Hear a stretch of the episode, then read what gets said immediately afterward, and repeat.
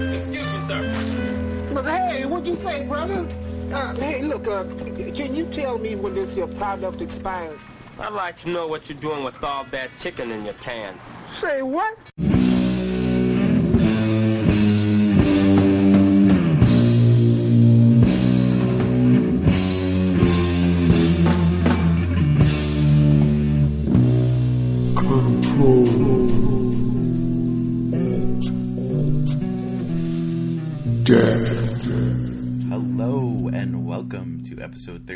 of Control Alt Death. I am Ben Monster. I'm Gabriel Chisano. And we have a special guest today. Or should I not introduce him right away? What should I no, do? Sa- save it, save it, save it. Okay. He's, he's going to be here in a few minutes. um, so uh, today we're talking Street Trash. Yeah. Um, Fucking weird movie. Extremely weird, but extremely awesome. Um, so yeah, um, we're talking street trash, but we're also talking. Um, I watched The Invisible Man. Cool. I liked it. I liked it a lot. Um, Nice. And It was really good, right? it was amazing. It was shockingly good. yeah. Actually, what? Let's just bring Dave on. Oh, Dave. Dave. Dave Correia, everybody. Hi. Yay. I'm the guest. D- have you seen Have you seen Invisible Man yet? No, I haven't. Uh, I heard it's really good, but I haven't had a chance to watch it yet. So it's on my list of things to sit down and actually pay attention to. Cool. Yeah, it's really good. It is Um, an amazing movie. it's a really good take on on everything that's it's very like kind of me too oriented in, in that type of way i think um, i think that's kind of one of the angles they're going for um, it's just uh, yeah I, I loved it so much it was great Yeah. The uh, acting in it uh, from the Invisible Man is is actually amazing. Yeah. Just like because he's not on the screen, and you totally get like a presence, which is it's bizarre, but it works yeah. so well. like they shoot it as if he's there so they'll, they'll just be filming empty like an empty chair or an empty hallway and like you know he's there but you can't see him obviously. So when he does show up it's like holy shit. You know like you see like the sheets depress as he's kind of walking on it or you know they, they have these really cool like camera tricks on that and it's just it was really well done. Does it feel kind of like a ghost movie in that regard, where there's like things that are like not supernatural? Well, maybe it is supernatural, but um, I feel like ghost movies they use that to their advantage for like those kind of scares. You know, is that is Yeah, I would say so. It, it it it reminded me a little bit of Paranormal Activity, like the first one, um, where it, it's kind of similar, where there's this invisible thing in there, and um, they they figure out tricks to show, you know, footprints or things opening and closing, and it's even I would say even more subtle than that in in this movie. Um, they just they just did a really good job, and um, I, I really had no idea where it was going to go, and there's lots of cool twists and turns and all that, and it's just it's a great movie. cool? Very very cool. Um, so Dave, why don't you introduce yourself? That would be Yeah. yeah. Let's do Oh that. yeah, Let's so do I'm that. That's probably good. I'm I'm the guest. I'm Dave Correia. Uh, I'm an artist in the Bay Area, California, the East Bay. Uh, I've been doing art and illustration for over 20 years, um, and I run my own business. I, as in regard, I, I self-publish, I self-promote. I have an online store. I do comic book conventions, and I do gallery shows, and I try and do as little uh, commercial and commission work as possible. Um, I used to do that kind of stuff, but the whole point, for me at least, is to make my own brand, and my own stuff, and and sell it that way. And that way, I kind of, you know, I'm I'm my own art director. I'm my own, you know, brand Right. manager type of thing. So. So far, so good. I mean, I've been I've been doing it for a while now, so it's just it's every every week is different, every month is different, and this year especially is a little more difficult with you know everything that's happening with the, the virus and stuff. So it's because all of our all of my conventions are are um, It's over. It's just totally gone. yeah, they're right? gone. Like it, it- Yeah. every year, I do about four or five conventions, and Wow. they they make up a, a substantial um, part of my you know yearly income. And this year, they're just canceled. I mean, the first one was in the first show I usually do is in March in Seattle, and that was canceled like three days before I was going to fly out there, and I had all this stuff. Yeah. And so it's just you know a lot of people are having to adjust um, how they do they're. I mean, I'm. Everyone's adjusting in every way. For me, I had to figure out a way to like you know treat that more online sales and things like that. So it's been weird, Yeah. but you know, getting by. So people who don't like, I, it's I just have, I've been so fascinated with this. Like there are like you have a pretty break, big presence online. Like you have a lot of you know people following fans. You smaller people who are like who maybe don't have that many followers or watchers or supporters or whatever. Mm-hmm. Have you been like talking to other artists like sm- smaller time who and uh, like how they're handling all this and I I- yes, and it and it's very sad in a way because one thing that I know from doing conventions is conventions are expensive, and to, Sure. to get a booth, it can range anywhere from a few hundred or a few thousand dollars for a booth, and lots of artists will do a show, take the money they make from that show. It'll be their living for a while. They'll put it back into their um, their art and their merchandise, and they'll buy a booth with that that same chunk. And I think what's happening, from what I've heard from their people, also is like, and this especially for for smaller art, artists and people who are kind of starting out, is they missed that first show. Now they can't afford the second or third one. They might be gone. I might not see them next year, you know, because I see these people once a year, twice a year at these shows, and um, you know that's like that's like it's kind of like a reunion we have. But now with the way like these it, this stepping stone type of um, business model from convention to convention to convention, that's just been eliminated now. So you miss one of those stones, then who knows where you go? yeah, it sucks. So like a lot of people are having to adjust their their model, and for me specifically, like I've I've taken to more like online sales, and um, one thing I did when um, Emerald City Comic Con was canceled as I made this thing called DaveCon. I know that you saw it, Gabe. You actually you bought a few things, um, but so Yeah, I I, was I. I took all the things I was going to bring to Seattle with me because they were just sitting there in boxes. Like I, I had, I'd spent like months making like shirts and books and prints and like sculptures and stuff, and they were just ready to go. And that cost me a lot, a lot of money. So I had all this merchandise.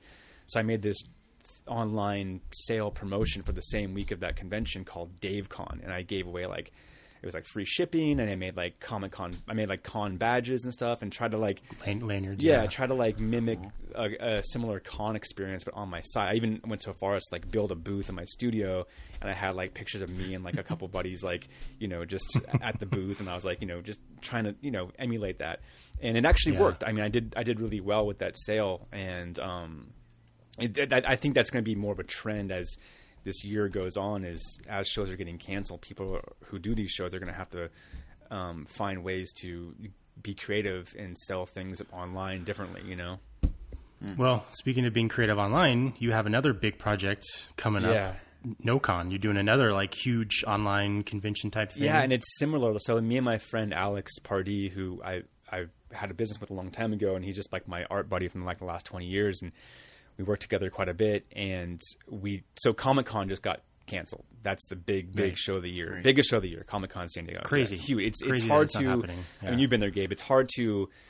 Um, share how big it is. Even in pic- pictures, don't do it justice. Like the feeling is just like massive. It's like when you see the Grand Canyon, you're like, "Whoa, that's huge." It's you when know? you're when you're there, it's your whole world. It's Like, everything, it's, yeah. You eat, sleep, and breathe Comic Con. And when you, if you're not there and people are talking about something else, I'm like, what are you doing? Comic Con's happening. Yeah, yeah. It's like everything. It, it just be like the whole city just focuses on the show, and for Yeah. us, it's our biggest show of the year, and we've been doing it for. I've been doing it since 2000, so it's been almost 20 years now, and it's it's a huge, huge show for us, and we do really well there.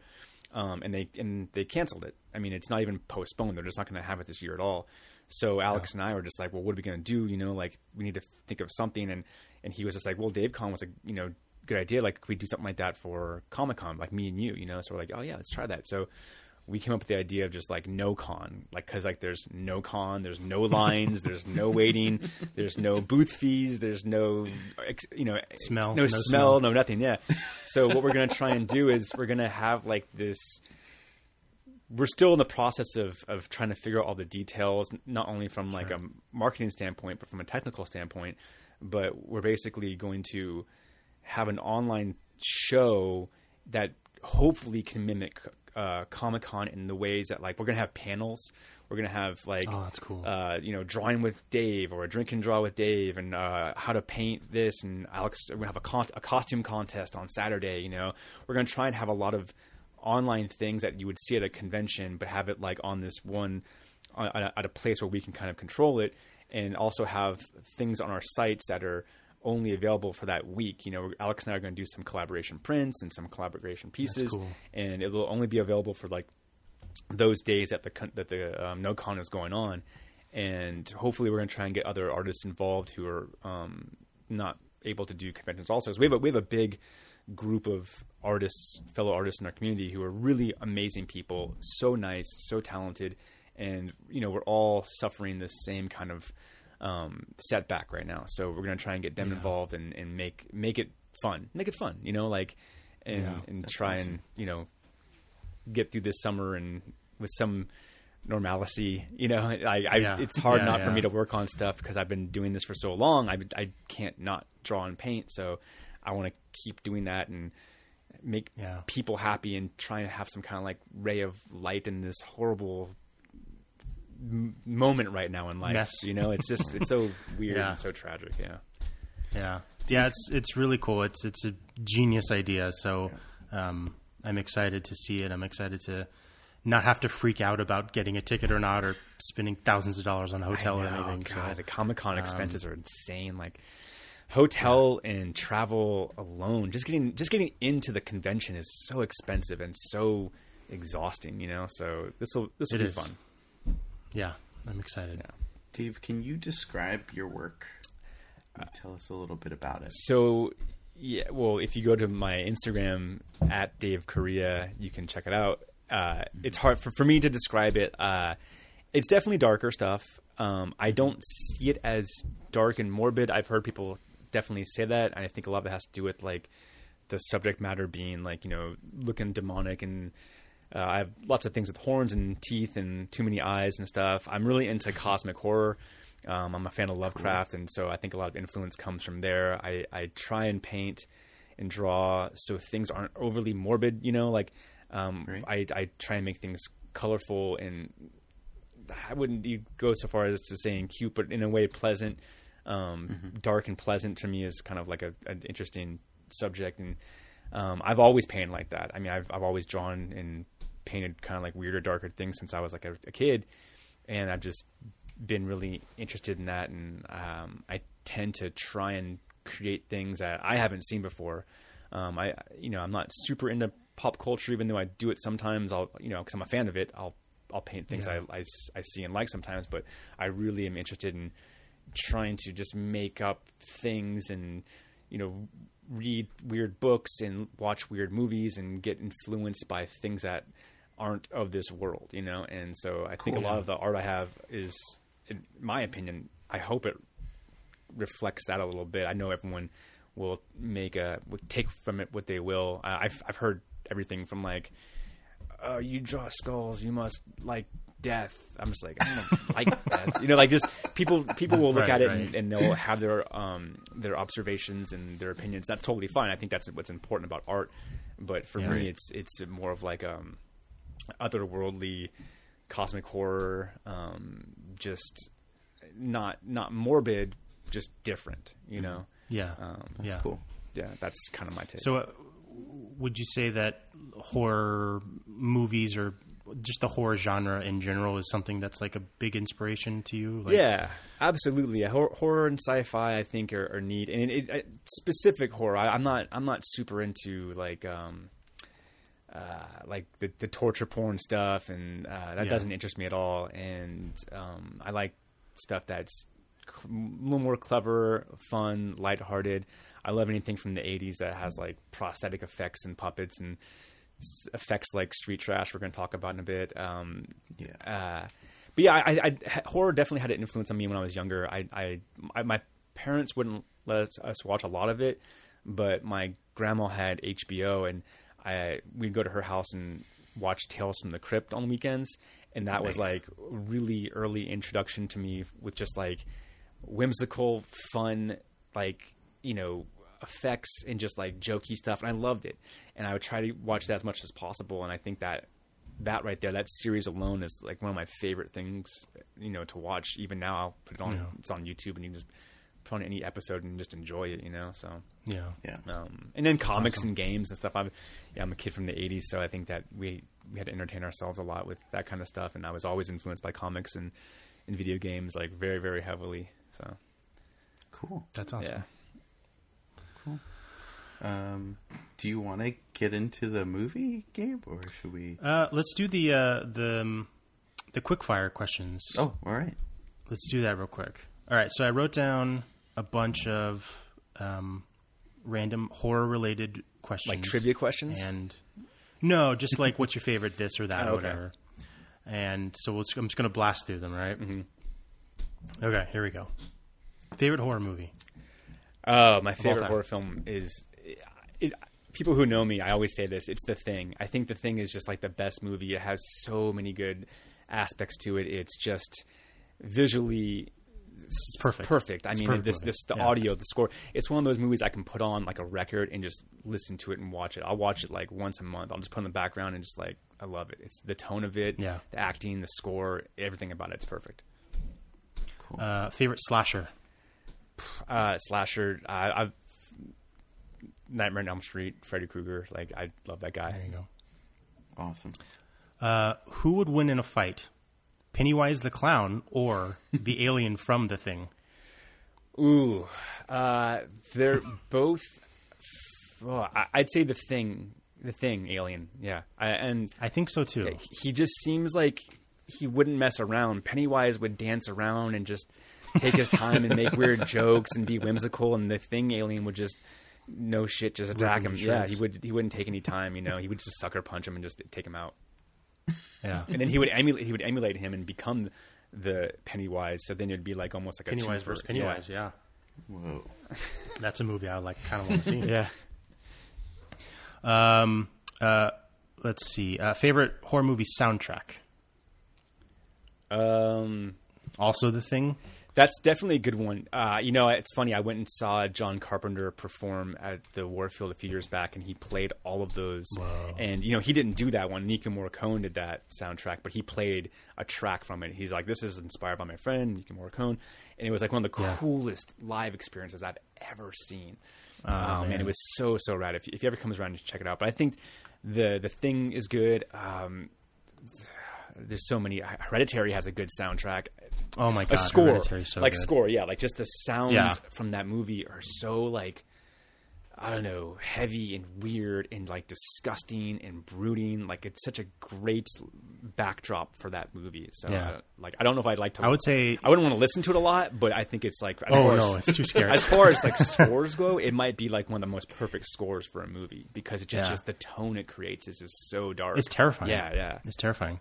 Um, I would say Hereditary and Midsommar also. Midsommar's great, Um, great. Yeah. the in the beginning of that movie when she's on the phone with her I I guess the police when she finds out that her family was killed or whatever Yeah. like the music that's behind that is so scary Yeah. that is just like oh my god it like almost gave me like a like a anxiety attack it was Yeah, what, what he's doing that. in horror is amazing. Ari Aster, like the, the Midsommar Yeah, Hereditary, just- yeah, it's two of the best movies I've seen in like years and years. You know, back yeah to back. So good. yeah he's amazing um uh what was the last video game you played Uh, Doom, Doom Eternal. I, Oh. I, I kind of pushed it aside though.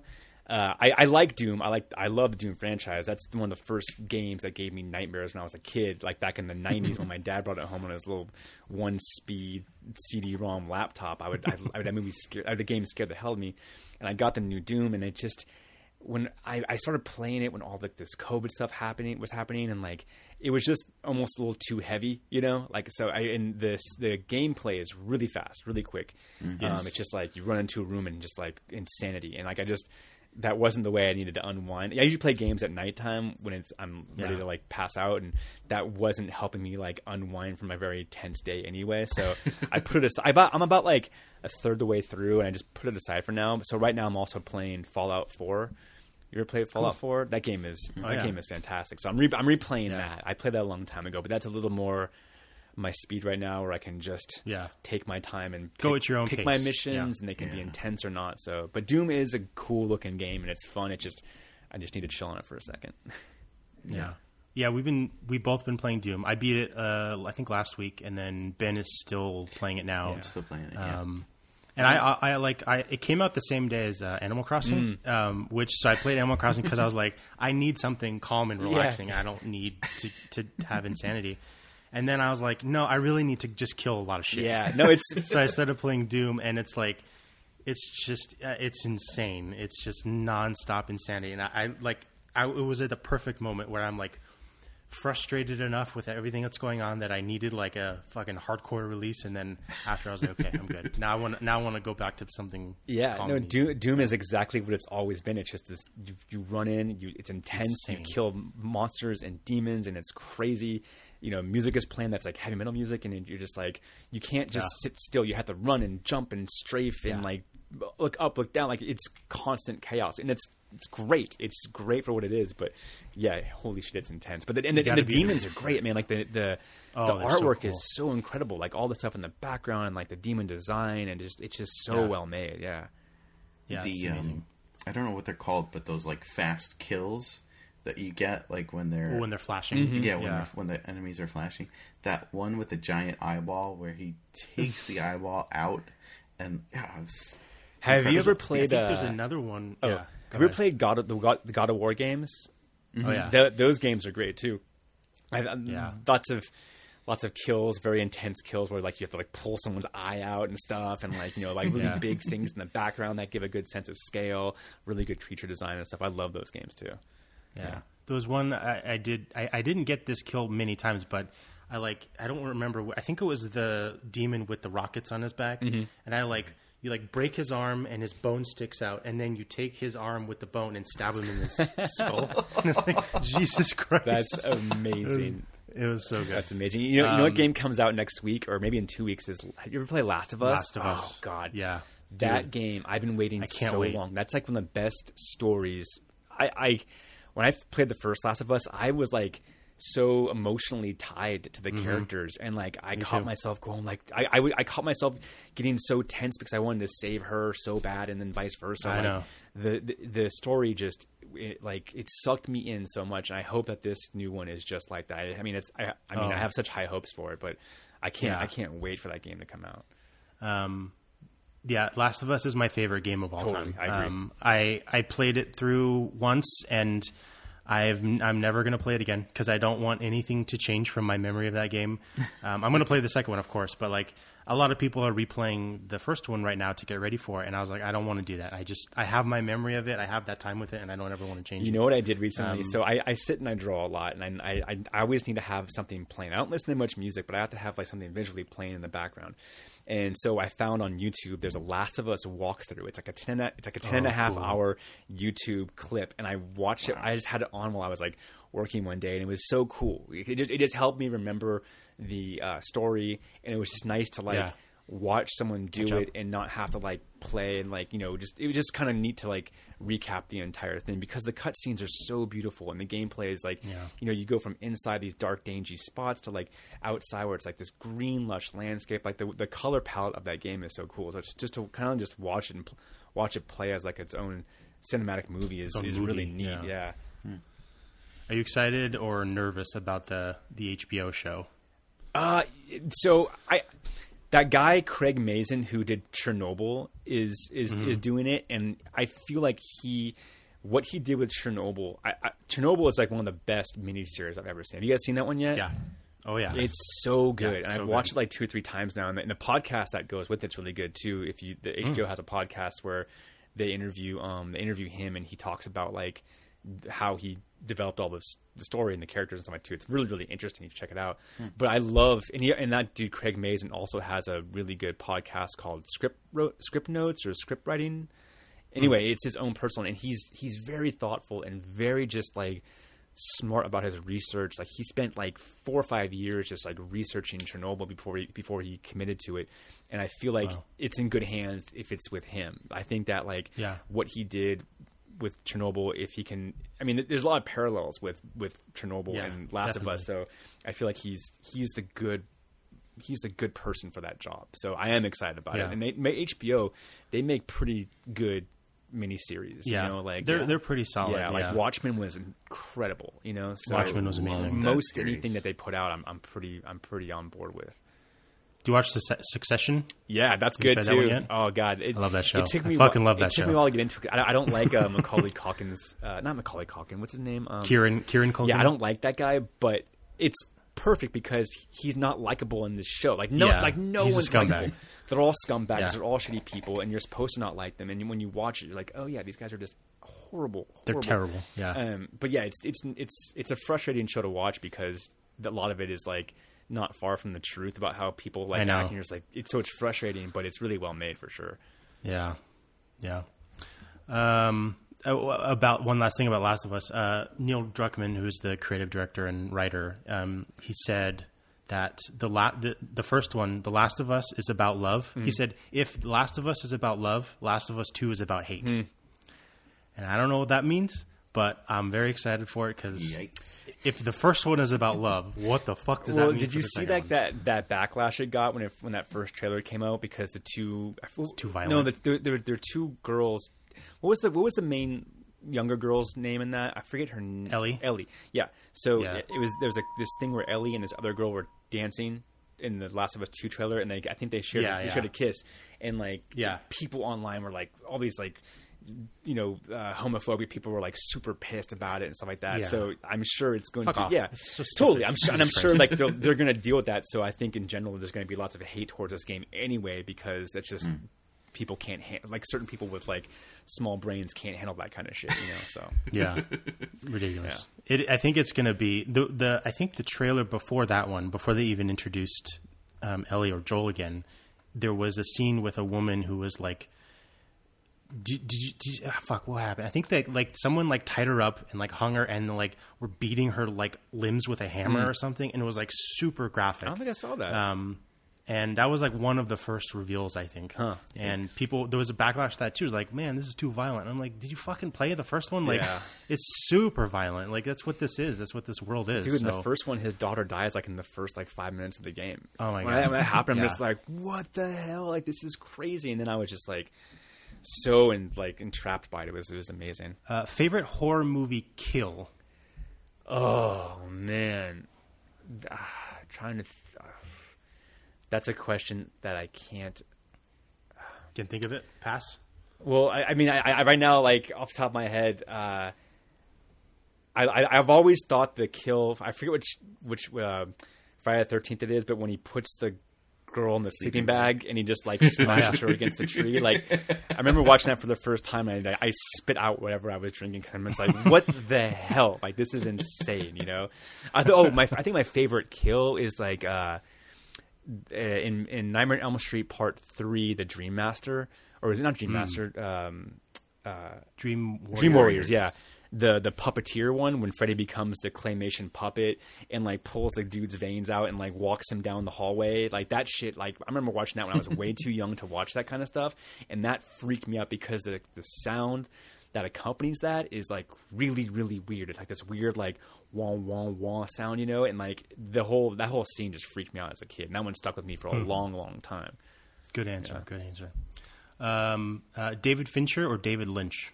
Fincher. I'm not a I'm not a David Lynch fan. I I've, I've tried to be. I have a lot of friends who are, and I've I've given him a shot. Man, I've I've, I've watched a lot of his things, and I've and I watch it with open mind. I watch I watch with, with friends who, who like it, and I just can't get into David Lynch. I just can't. Yeah, I, me too. I, I love Fincher. Yeah, who doesn't? Yeah. Uh, favorite Stephen King story, book or movie? Um, trying to so book. I really I remember being a kid and really, I Pet Sematary. I think when I was in fifth grade, I got a copy of Pet Sematary and I read that in school, and that freaked me out because that was the first time I actually read a horror book. And I remember the Vincent Pascal stuff in that book was really gruesome. It would talk about like his brain being outside of his skull and stuff like that. And then just the thought of like reanimation and people coming back to life. I think I read that before I knew what like a zombie was, and that Yeah. also kind of stuck with me. And that movie is fantastic. Also, like I might, that might be my favorite Yeah, Stephen great. King movie and book. Actually, now that I think about it, um, yeah, Pet Stephen uh, it is pretty good too. But I think I think I like Pet Sematary better. Did you like the uh, remake? No, that came out at all. recently. I, I like didn't. that? I No? didn't. I watched it with a buddy of mine, you know, Paul, and we went and saw it. And like, I just didn't. Yeah. I didn't like that second half. I didn't like how they switched up the character, how Gage and I think her name is Ellie too, right? I think I, I don't I, I, think don't so. like how they made her die and how she came back like Right. weirdly whimsical and stuff. And I just, yeah, I didn't like how it ended. I didn't like how how they portrayed Pascow in that. There's a lot that, that, that they would. It's weird when like a book is so well made. Like that's the blueprint of a well made story. It like people love that story, and then they deviate from it. It's just like why didn't you follow the source material? Like it's it's right there. Like. And why did they have to remake it? Like I don't understand why they had to remake it. Like that first movie is just so good. Like like Zelda in that first movie is the creepiest thing ever. Like the like Rachel's sister, and in the new That one, scared me as a kid. Oh my Terrifying. God. Terrifying. Couldn't terrified me as a that scene. kid. Like that, like her eating and her back contorted. And in this movie, like it just wasn't the same. It's like why take something that's so perfectly well made, so done, and, and it resonates with so many horror films. Like, do you have to improve on that? Like, what's the point of improving on that? You can't, you know. So I didn't, I didn't like the new one, and I didn't, I didn't. I tried watching it again. I think it's on Amazon Prime right now, and I just lost interest. I don't think I finished it again. Uh, let's see, what's a good one? Um, uh, fast or slow zombies? uh, uh, mm, I I like them for different reasons. You know, like I like I think the slow ones are cool and what a zombie like should be, but I think the fast ones are like their own.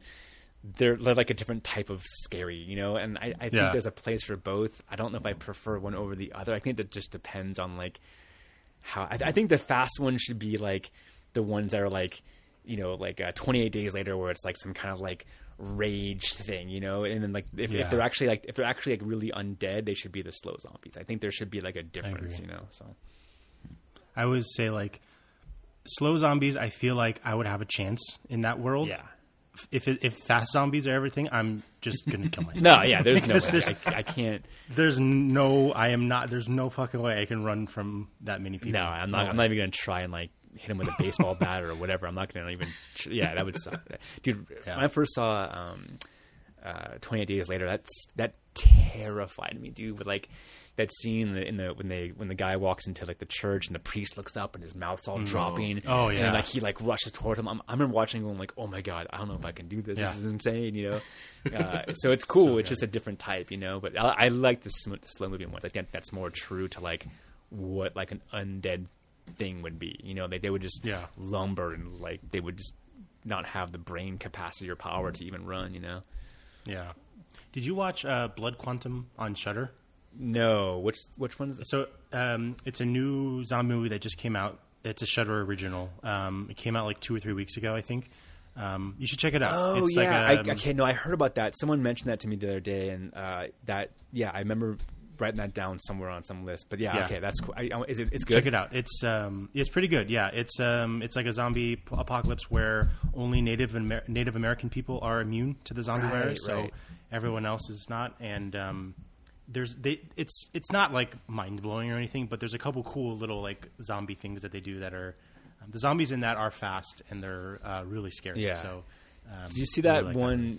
That, one uh, zombie show on Netflix. I, I want to say it's like Black Sunday or Blood Sunday or something like that. Hmm. Um, I could be messing that name up, but I think it came out like a year ago, and it was like a series. It was like, um, like maybe ten, eight or ten episodes, uh, and it's on Netflix. It's it's good. It's really good. Uh, it's filmed really weird. It just kind of like starts out like no credits. It just like in it? starts, and it just like Oh, I love that. it'll just show you like a scene of a of a town, and then like as the show kind of goes, it, you can you see different angles of the like. You know, one chapter will be happening, then like, the other chapter is happening over here, and then they kind of like meet up somewhere. So you Mm. see like all different sides. It's it's really interesting. And, um, it's, it's cool. That sounds cool. Yeah. Um, you may have already answered this one, but what movie have you seen the most times? Thing. The, the thing for sure, another one of my another one of my go to um, movies that I put on like a record is uh, is uh, Aliens Two. Um, I'll I'll watch that like anytime. I love that movie. Um, that I think that's just a great terror. Also a perfect movie. perfect. I mean, just Yeah. so the way it's made, the shot, score, everything is beautiful about that movie. So I think those two movies are probably the movies I was, I'll, I'll put on at the drop of a hat. If you were a survivor in a horror movie, what weapon would you choose to protect yourself? Um, can it be like a, a real weapon? Can I pick? Can Yeah. I pick or a fake weapon? Anything you Can I want. pick lightsaber because I feel like that would have Oh, the shit. best. I mean, I'm not sure That's a if good that's. answer. I would say gun, but you know, you run the risk of, of it being loud and having ammu- ammunition problems, or you know, just. I mean, what if you know? But a lightsaber. I mean, if I, if I can wield a lightsaber, it's quiet. It can light up a room. it's like it's close quarters, but I feel if I have one, I'm also probably somewhat of a Jedi. Like cook food with it. Yeah, or at least Yeah. I'm good. Like how Finn, like Finn was good with with a lightsaber, and he wasn't a Jedi, so maybe I can be kind of like that. So I think that would be. did you see the last movie?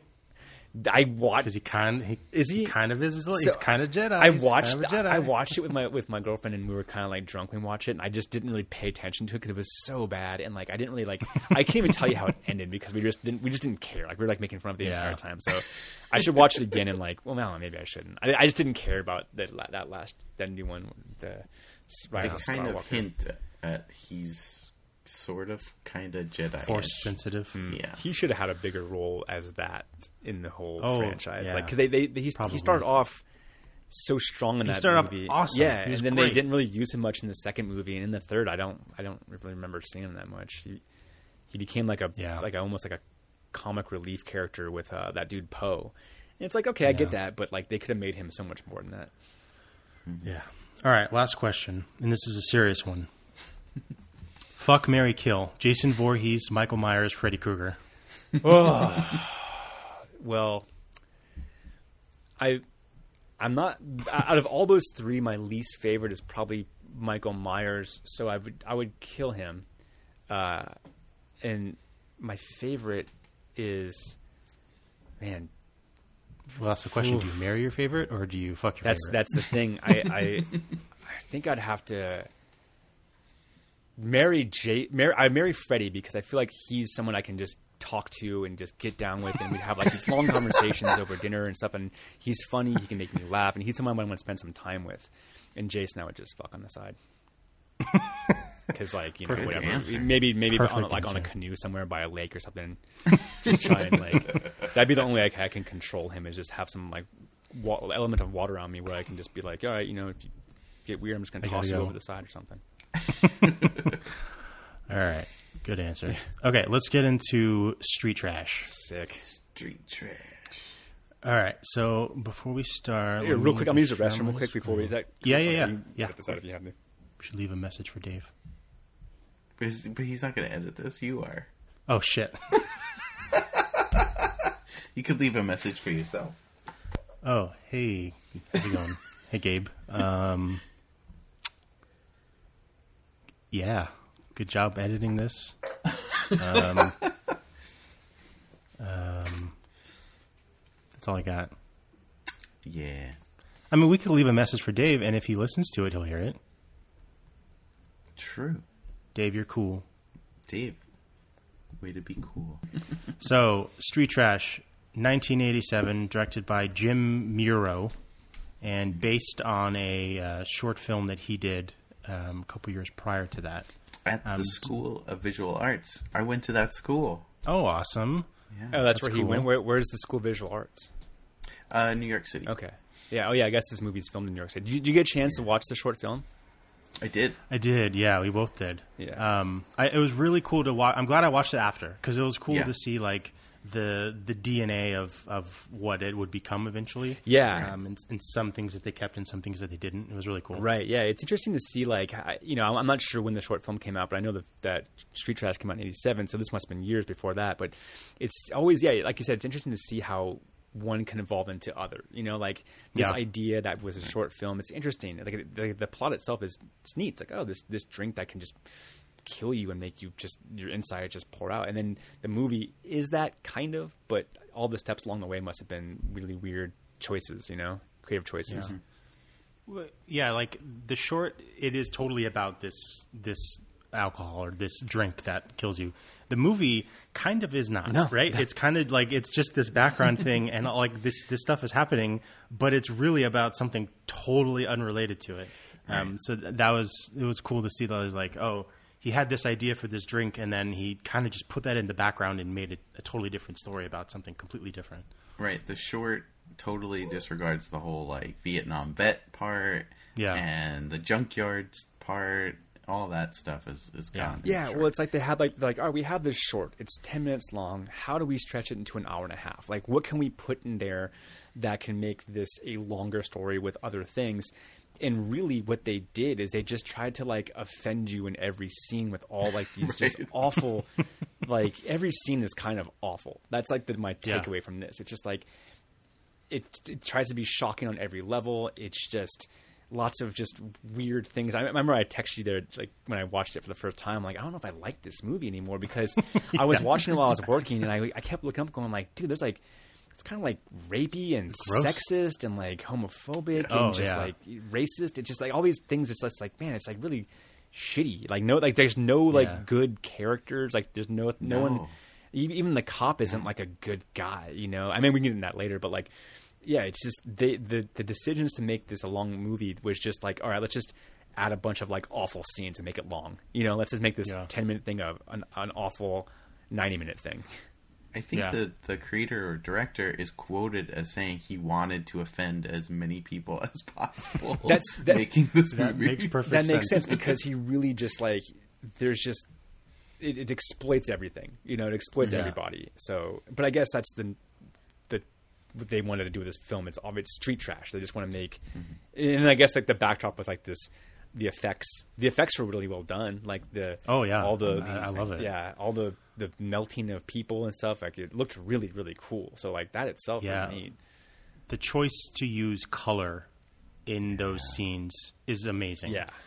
because like whenever someone melts or explodes or whatever, it's very there's there's bright pinks and purples and yellows, and it's not just blood and, and guts and gore. Like Right. um, that's such a cool, unique choice to do, and I that's the part that I really like. Like when someone was about to drink it, I'm like, fuck yeah, we're gonna see some like something gross happen. Yeah, Um, but it was so weird that they didn't cool. make that really pivotal, pivotal plot plot Yeah. point. Like it's just like, oh yeah, there's this drink that just kills you, but there's also like Yeah. this this gangster guy and like this girl who gets kidnapped and raped, and then like, there's this cop who's trying to find the gangster guy's girlfriend, and it's just like all these things, that, and then nothing gets resolved really. Nothing. So like they could have just like got rid of some of those things and just made like this kind of like neat arc of like this drink and how it like Yeah. how it got there and then how they solved it. You know, and they could have had all those Yeah. deaths in there, but they really just chose to kind of like add all the, and it makes you wonder like what, if anything, if this story was different in the very beginning. Like when they set out to write this thing,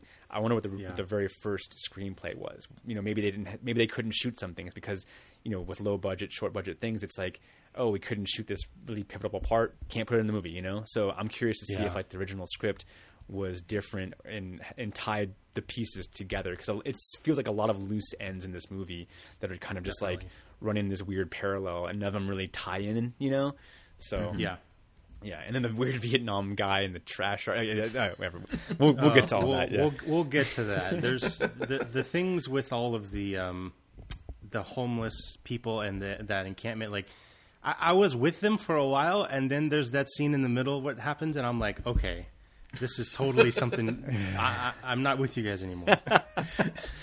um, all right, so I'm just gonna get the IMDb here so I can see these people's names because I do not remember anyone's name. It was cool that uh, Fred, the kind of like the main guy, I guess he was in the short too. yeah Right. Um, and he was in that. That was kind of cool. yeah All right. he he So he I'm looked like play less of a hobo and more like a hippie didn't you, don't you think Yeah. like Yeah, he I had would like agree, a yeah. I would agree. he had kind of a nicely trimmed beard and like some corduroy looking stuff and like I felt like he'd take out like a hacky sack and just start hitting it around or something like that. Like he just didn't seem like a like a guy who He lived in looked a like dumpster. um, he looked like Jared Leto to me. like he has like these very like sharp, piercing eyes, and he just looks like he's trying to look cool. You know what I mean? Yeah. Like even though he's dressed, uh, you know, he's disgusting, but like it just he had a he, I don't know, it was weird. And this was his only acting role. This in the short. He, he did nothing else. Maybe which he, is very he weird. retired off this money. I guess he just like, oh, I'm done. Got that street trash yeah, money. he's in the horror hall of fame now. It's like I'm done. I can't. I can't beat this. Yeah, perfect. Uh, and I will say, starting from the beginning, the camera work in this movie is really good. Like they, they do Yeah. a really good job. Like there's a lot of unique camera movements, and the cinematography is just is awesome. Well, you know That- what I was reading. Uh, the director, um, what was his name? Jim Jim Mora, Jim something. Uh, his name is Jim Mur- Muro. Muro. He went on to work for Muro. James Cameron as a as a camera operator. Oh, like he worked on like Titanic and like Alien and Terminator and all that stuff and um, Aliens and and and uh, just became like a, one of Jim Cameron's like I think Steadicam operators or something like that. So he knows what he's doing. I mean, he's like That makes super sense, regarded yeah. in the industry. Yeah, normally we, we've watched a couple movies from this time frame now, and the camera is not Yeah. handled well Yeah. in most of them. No, so for a- it was really cool to see. For a B film, like this has like some really cool pan shots and low angle shots, and the way they, they pull back and zoom in when, when like lots of like the melting scenes happen. It's really interesting. It's really good. yeah, Yeah. Uh, I think this this opening shot with uh, when they're oh no when they during the foot chase they used like a golf cart I think and like a Steadicam or something. I don't know. Oh, cool. It was cool. All right, so we open with uh, Fred, who's kind of our protagonist, but not Yeah, really. Guess so.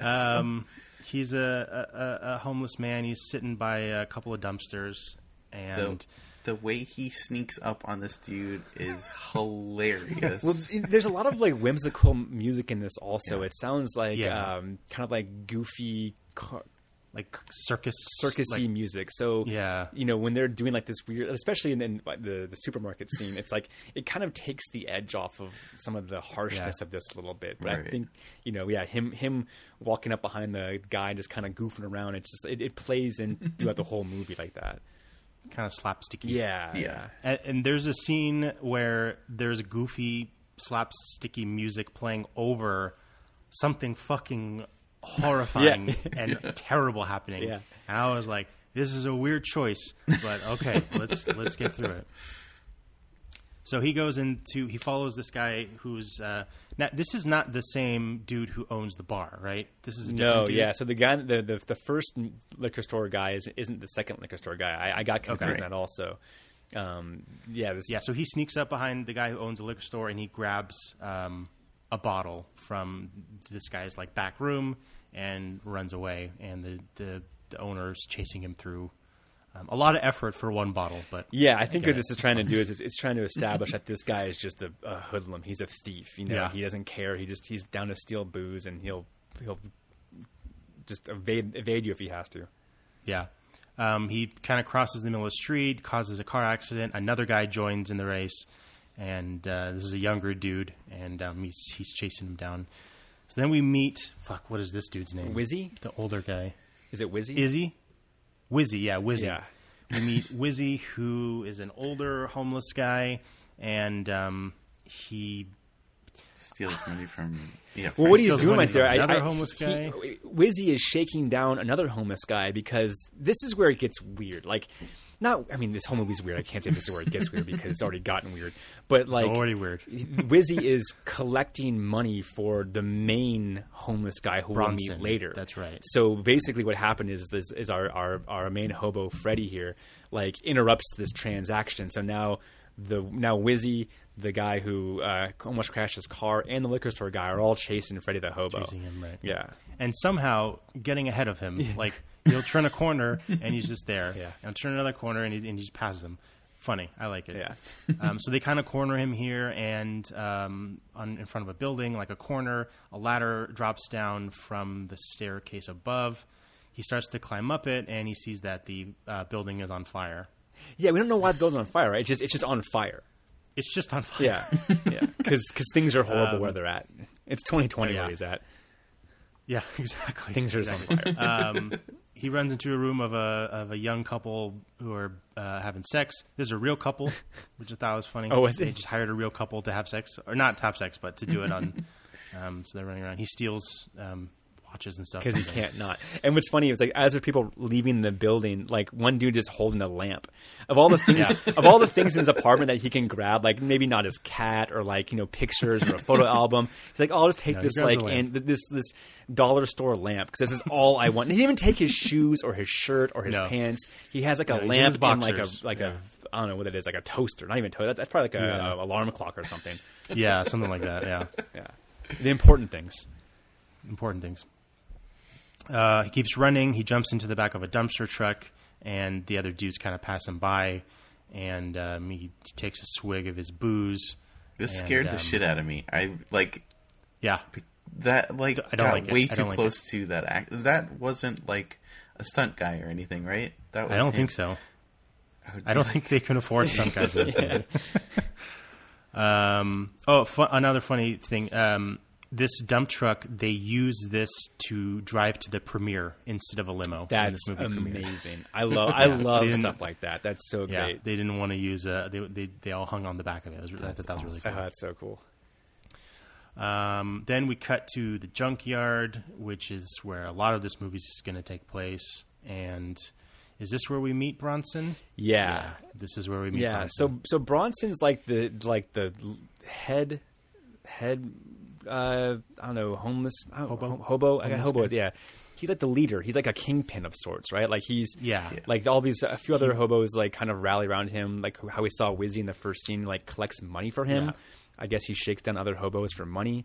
And I love how Bronson's reveal is like he's under like a tarp on top of like a semi truck, and he's got like a girl, like this cracked out looking a- girl. Yeah, like this girl's laying on top of him. She's almost naked, and they they do their messing around under this tarp, and um, and he, when he stands up, she just rolls off of the uh, of the tarp. She reminds me of um, the uh, the oh god, what was her name? Wendy from Breaking Bad.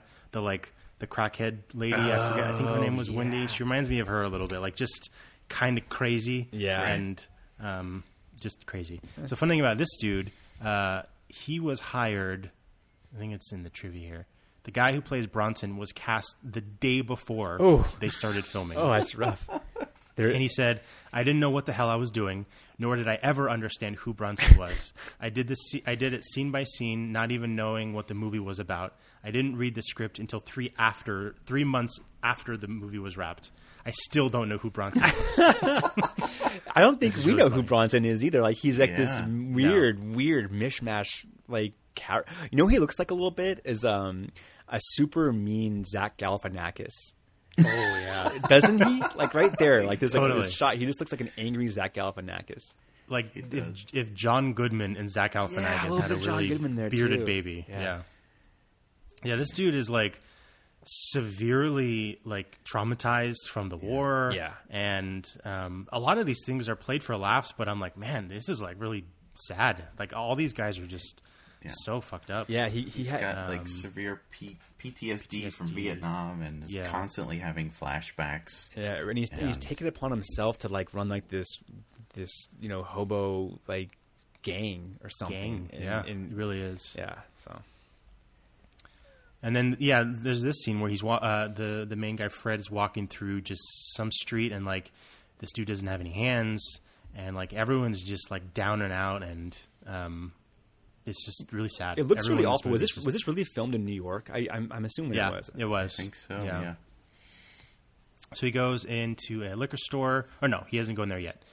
So this to me is the weirdest part of this movie. So we go to a, a liquor store, which is going to be Wait, hold on. This is the weirdest part. You're right. You're up right. until up until now, this is the weirdest part. up until now, this is the weirdest part of the movie. So, the the owner of this liquor store is in his basement, and he's looking for stuff, right?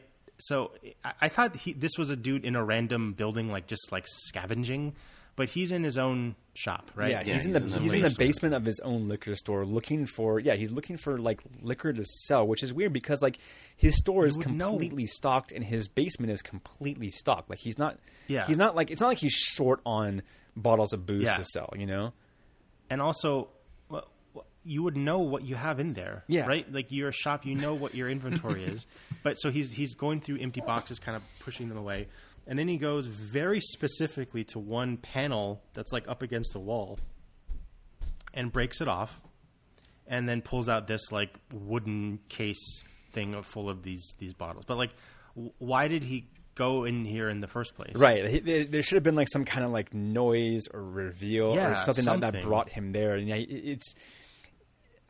I- Yeah, I, I, I don't weird. understand this motivation at all. It's just like the, the way that they introduce Viper is so.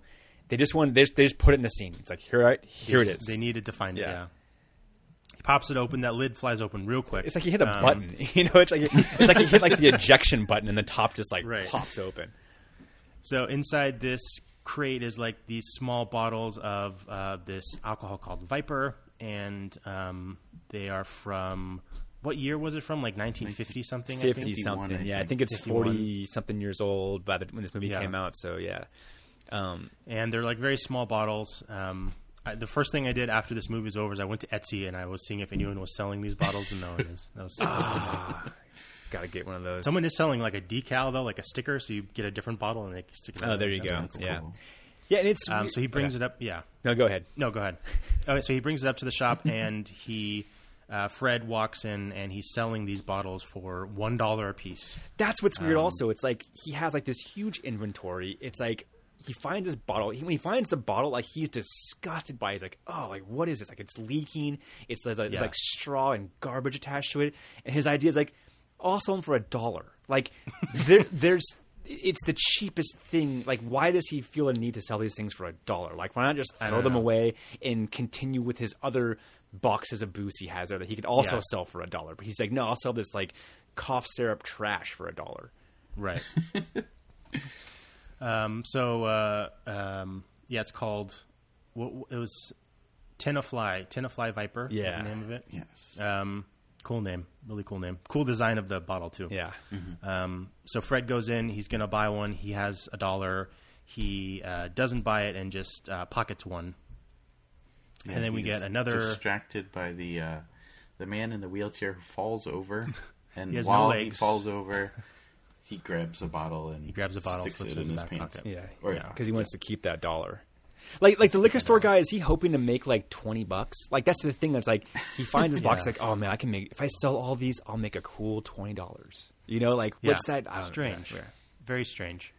Um, so uh, yeah, we're at a stoplight and we see there's a bunch of homeless people doing some uh, windshield wipe downs. Aggressive windshield wipe downs. Like they're hopping on Very cars aggressive. to do it. They're like it's Yeah. like you pull up to a stoplight and like dude just hop on your car and just start making your windshield worse. Like rubbing in Yeah. dirt and grime and just making these things filthy.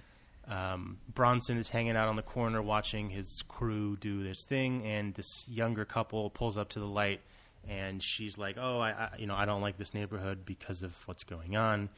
Um, the the husband is kind of just like, kind of this dork guy. Yes. He's a Um, square for sure. For sure. This And part Bronson- had one of these really cool camera angles. Uh, well, it's weird. They put glasses on the camera. Oh, do they? I didn't notice Yeah. that. That's right. So you can That's so you can just be behind the eyes of this terrified guy yeah, in it's the car. POV. yeah. Um, Bronson comes up and just kind of is messing with them. Um, and he's yeah he's talking about how he's on the reserves and they let me shoot one of those guns and it was super cool or whatever. and the woman the whole time is just like, um, let's just go, just go.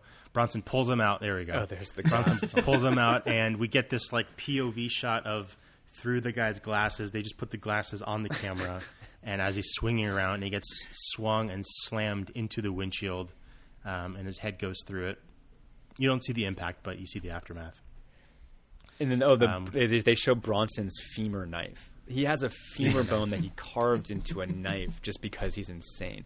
You know, like it, Bronson's like messing up his own business here. Like he's he's trying to shake down all these these people in these cars for money that his his cronies are washing the windshields, but he just goes up to Yeah. this car unprovoked and just like murders this dude. It's like he could have got like guy, five yeah. bucks out of him if he washed his car. You know, he's Yeah. he's damaging his own business model. Not the smartest dude. No, um, passionate. and uh, yeah, I don't. I think yeah, everyone just kind of runs away after that. This poor guy didn't get his windshield washed, finished washed. Uh, so then we see Fred and uh, another ho- homeless guy. I don't think. Do we know this guy's name? This is the guy with a really bad breath. right? Yeah, they, I think they call him Stinky, or they, they they they reference his breath being bad a couple times. yeah. Let's just call him Stinky. Sure. Um, so we get Stinky and Fred here, and then we see Wizzy again. Wizzy's kind of watching these two talk, and um, uh, this scene was in the uh, short too, Right. or a version of this scene, which was pretty cool to see.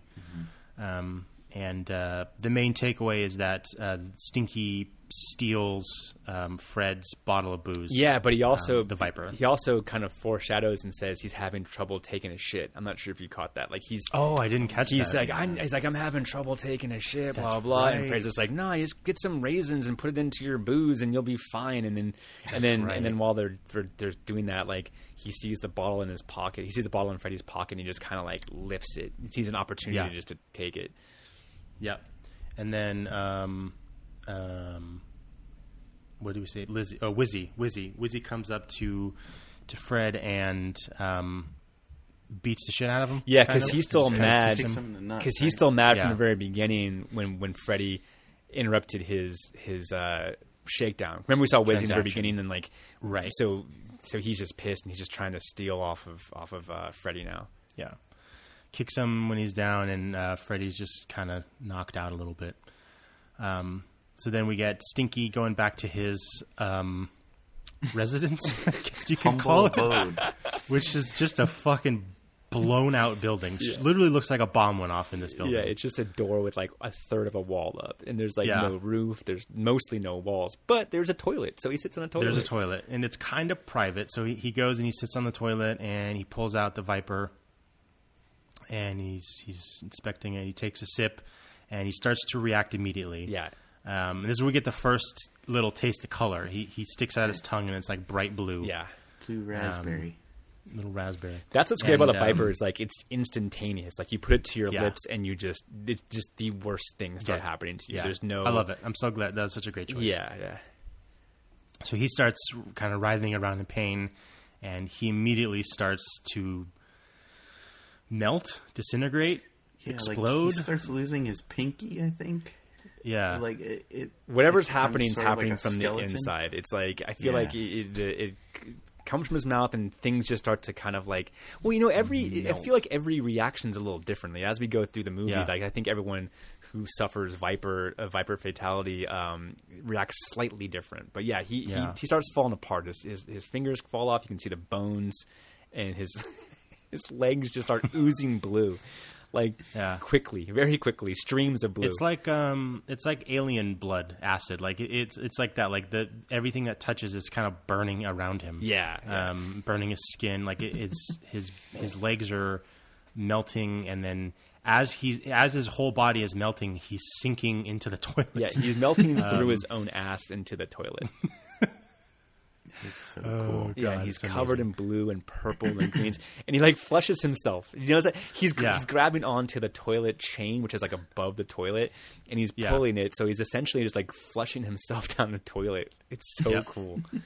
and then eventually he goes down all the way, but his arm gets kind of removed. Yeah, and this is a Um, this is and- Stuck on the chain. and a, a really good way of like the cinematography in this is like Yeah. not I mean well they had like these like kind of like Evil Dead shots where like the camera's like Right. moving through the rubble and like really focusing on something but also they'll do like these little cuts and every time they cut back to the person who's melting away like they've changed dramatically like every time we Yeah. cut back to this person like he, his face like hiding his it. face is a little Yeah. more droopy his eyes are like gone and like every time they cut away and cut back there's like maybe like eight different versions of this makeup and i think that's i think that's really cool in horror films when they do that it's like a very kind of clever Yeah. way of showing like a transformation you know they do like in wolf Right. movies like wolfman movies and shit too you know Um, so now he is just this pile of like flesh. It's just his head in the toilet now sticking up, and he's kind of screaming, and he just kind of sinks back into it. And his his arm is his skeleton, his, his hand, and like what's left of his skin is just hanging from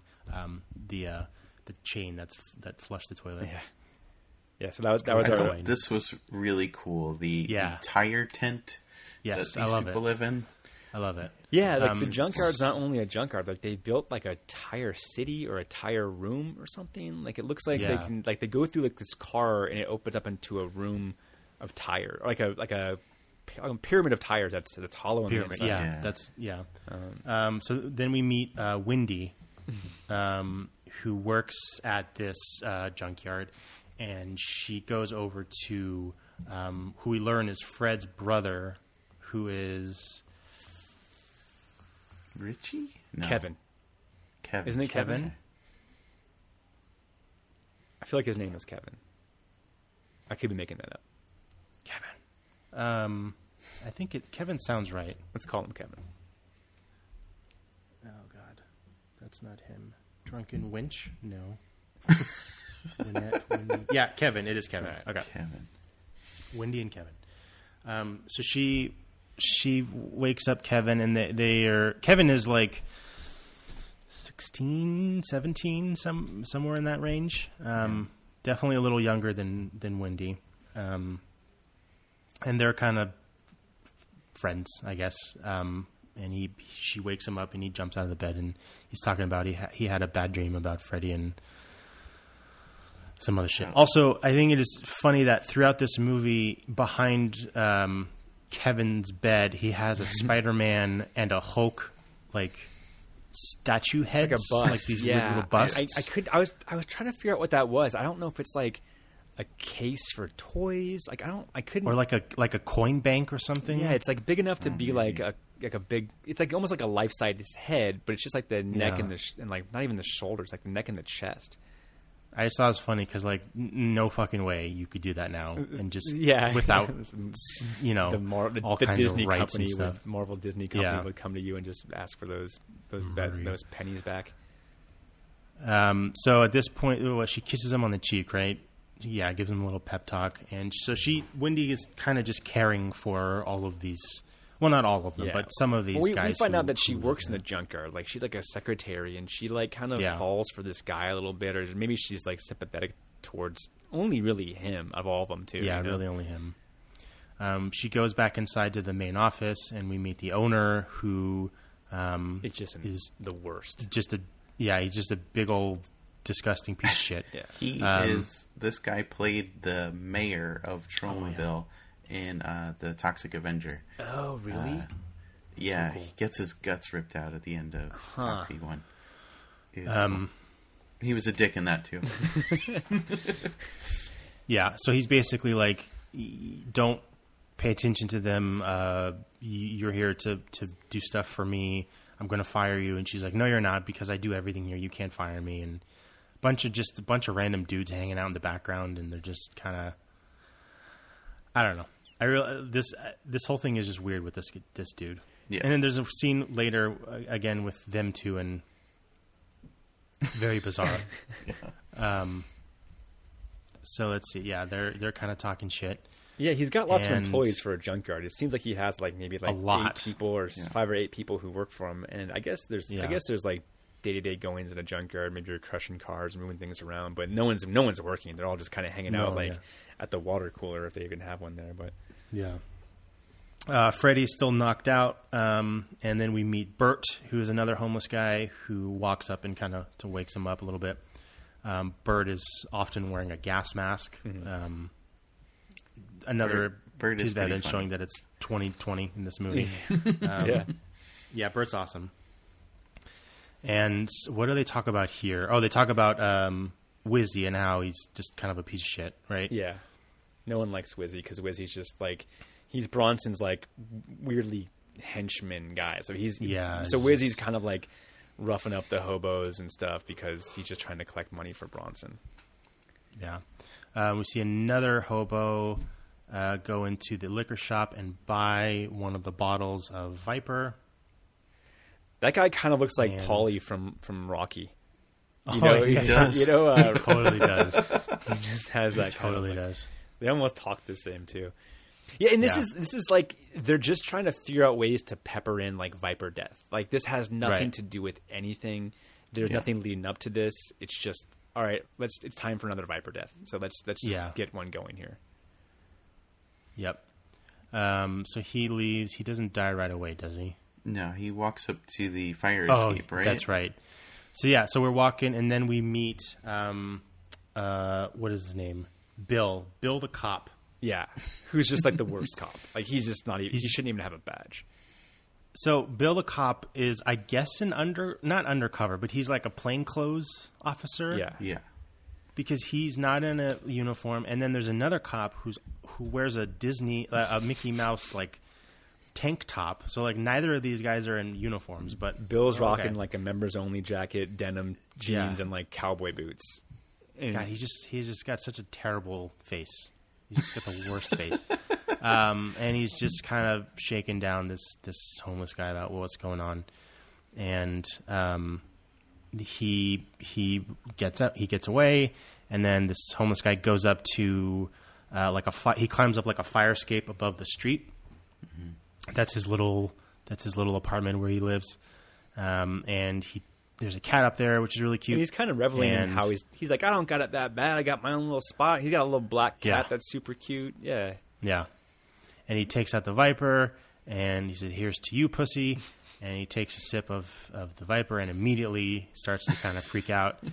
The, the, the shit he does with his eyes in this second is, is fucking scary. He's like, his eyes are kind of moving back and forth. And this one, we don't really see too much of it, right? It's just We s- the Yeah, well, splatter. yeah, We've the it- splatter, he- and then the splatter gets the guy in the tie. his Yeah. his toe pops, which is gross. His, his toe fucking gross. pops and like yellow gook just like explodes out of it, and then he's just he's basically just like leaking onto the ground below him, and like a guy looks Yeah. up and just like gets a face full of like toe goop like right in his face, and then like Disgusting. This is where we learn that like the the blood is actually like acidic or toxic or Yeah. whatever. Yeah, so this the like stockbroker type guy who got the the toe acid is running around. He runs into the cop. The cop kind of pushes him down and, and to see what's going on, and then we see that his face is all fucked up and burning and everything. Um, Yeah. the, the his friends are weird because they're like, "Do something, do something," and it's like, "What are we supposed to do?" Like he's the, I, the I ex- don't know. the like- exchange here is weird because like So everyone's asking the cop to do something and he's just like hold on lady i gotta take one person at a time and i don't get what that means because like the cop's going like the cop's aren't really doing anything in general and so people are asking for his help and then he just starts insulting this poor lady like saying like oh you must have a cock or something like that and the crowd like high fives him or something it's like what the hell is that even about one of those weird moments that no way would happen now. It's like you wouldn't. She, she, the translate or the the the um, closed captions are weird here, but like she says something like, "What you're not helping him because he's a male," and I'm like, I don't get that line at all. Like uh, I don't I don't know what that means. And then um, she yeah he she says something about um fuck what it, yeah she says something about her being a woman and then um, he says i'm not sure you don't have a, a cock or something Yeah, and, they're they're just completely disregarding the person who's dying in front of them. They're just like having like this kind of like exchange, and like there's this guy who's melting and bleeding, and he just Yeah. and the cop would rather just like take shots at this woman, you know?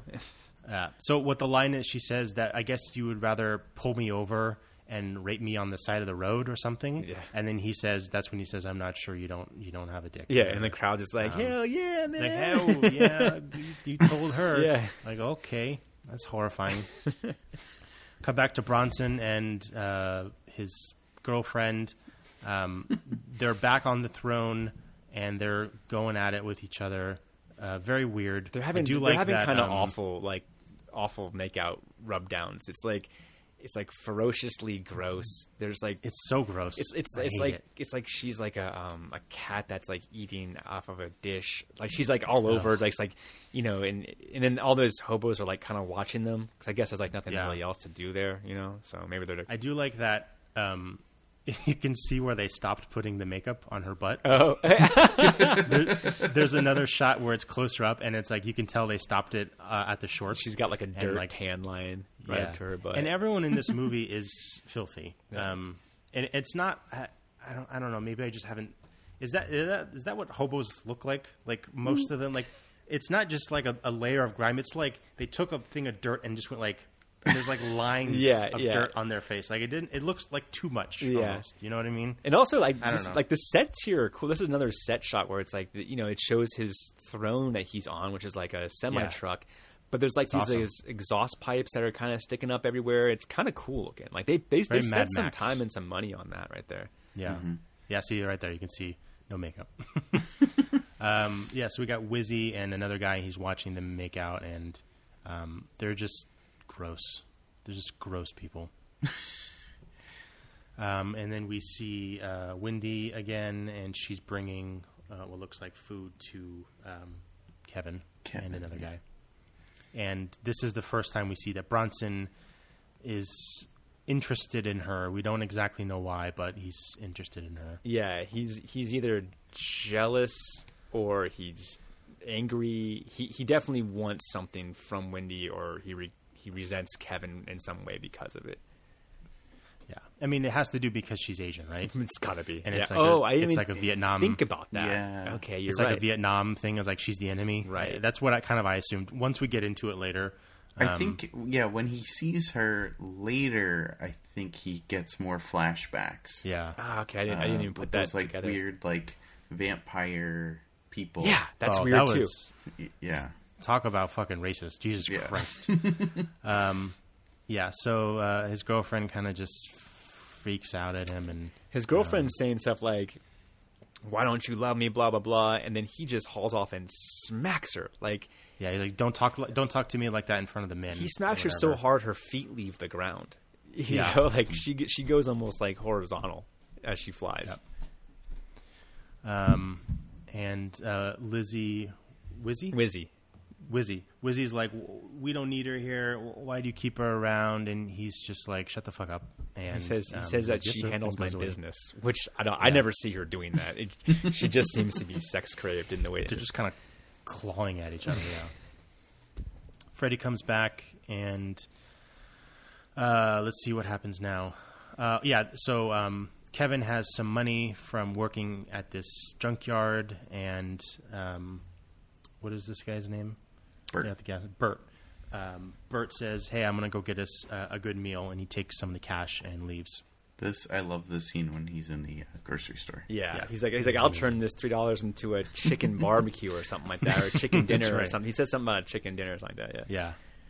So this is when they go into the uh, the the the tire TP or whatever, and then this is where we see that Fred and Kevin are brothers, and um, they're just kind of talking about Fred's talking about how his day was so shitty, and then um, Kevin puts his cash um, in a toilet paper roll. Yeah, and, and and once again, like we get no, like Freddy is not like a good guy. Like he hasn't given any Yeah. brotherly advice. He doesn't have any like warmth towards him. It's just like you're busting my ass. Like wow, it's just Right. like Freddy's just like bick, like just starts bickering and just like he's just a shitty dude.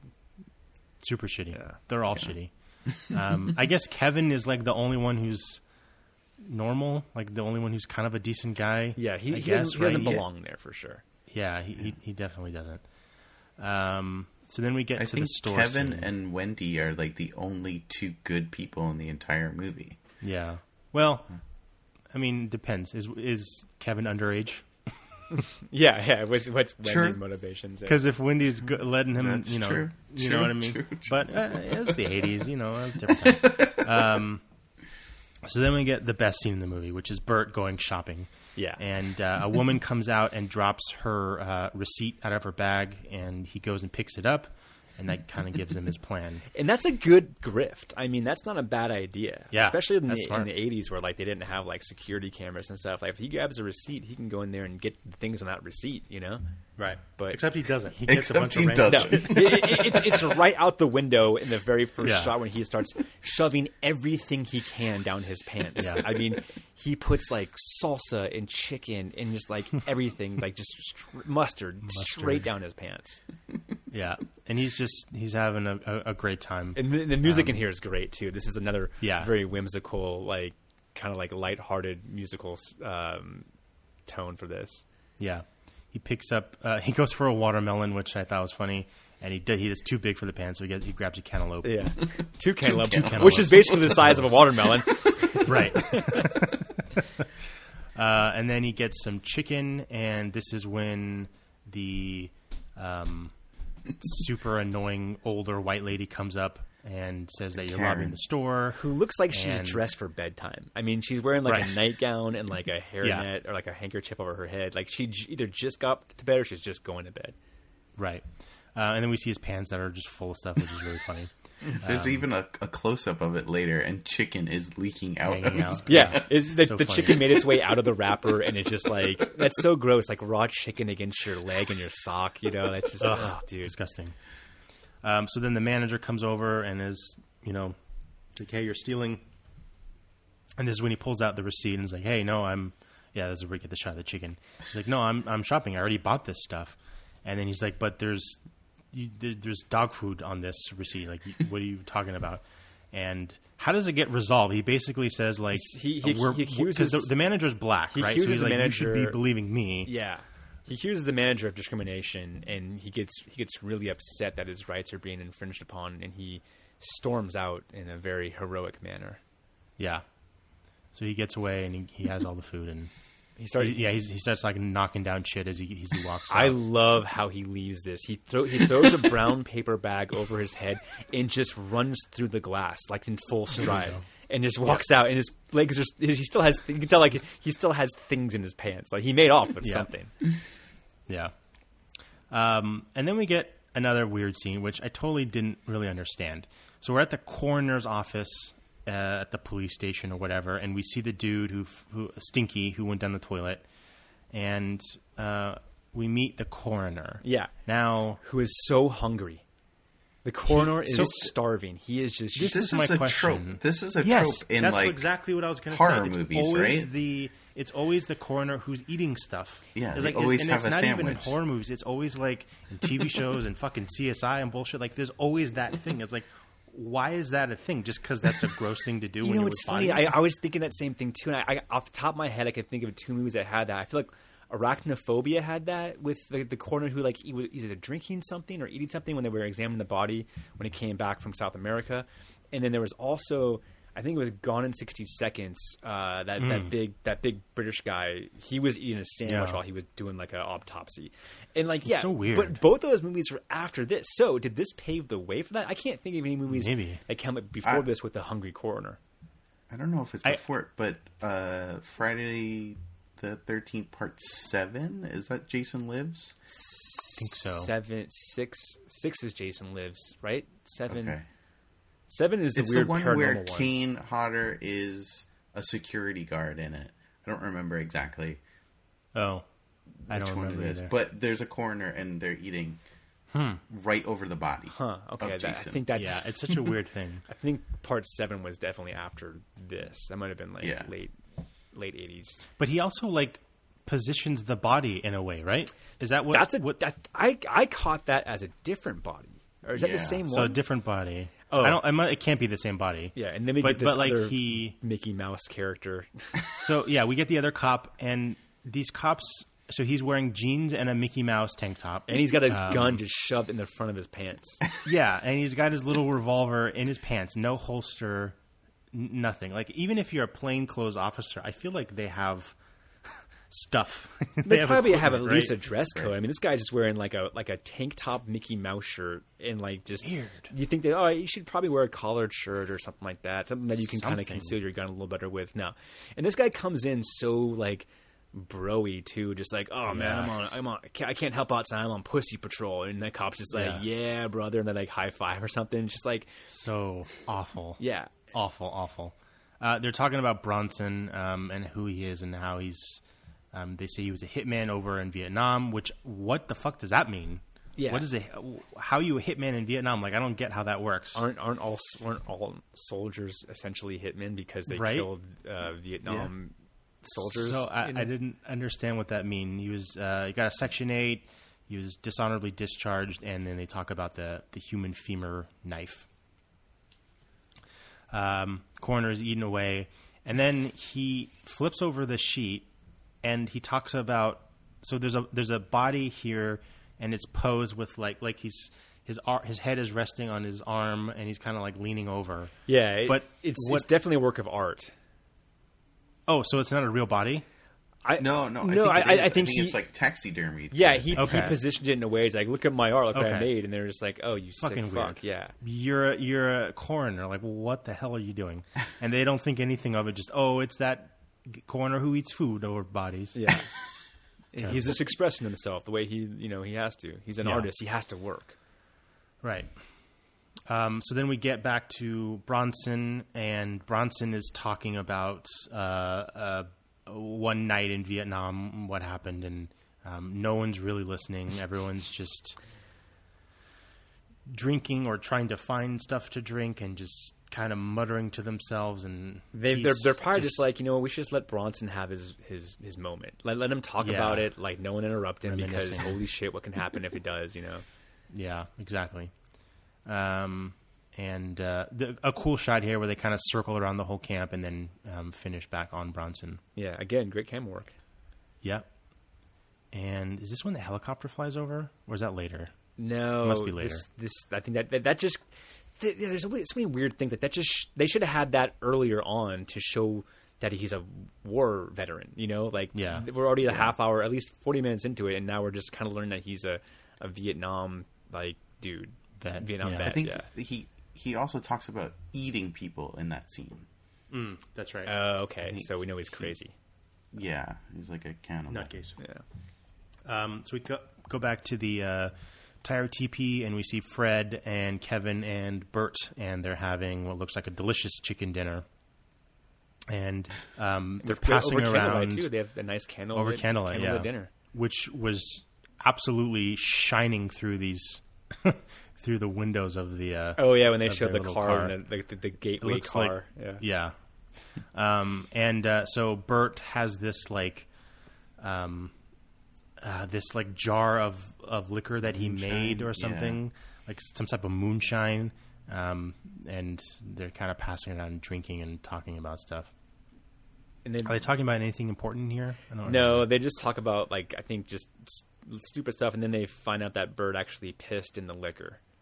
that's right. Yeah, Only a little Yeah. bit though. only little a little bit, bit. a little bit. yeah. And what is this? What is this thing? I, is that's this like an exercise thing. Is it like an old '80s exercise thing? Yeah, I think Okay. so. It's like this weird machine with like these rubber giant rubber pieces, and he's kind of just stretching it back and forth.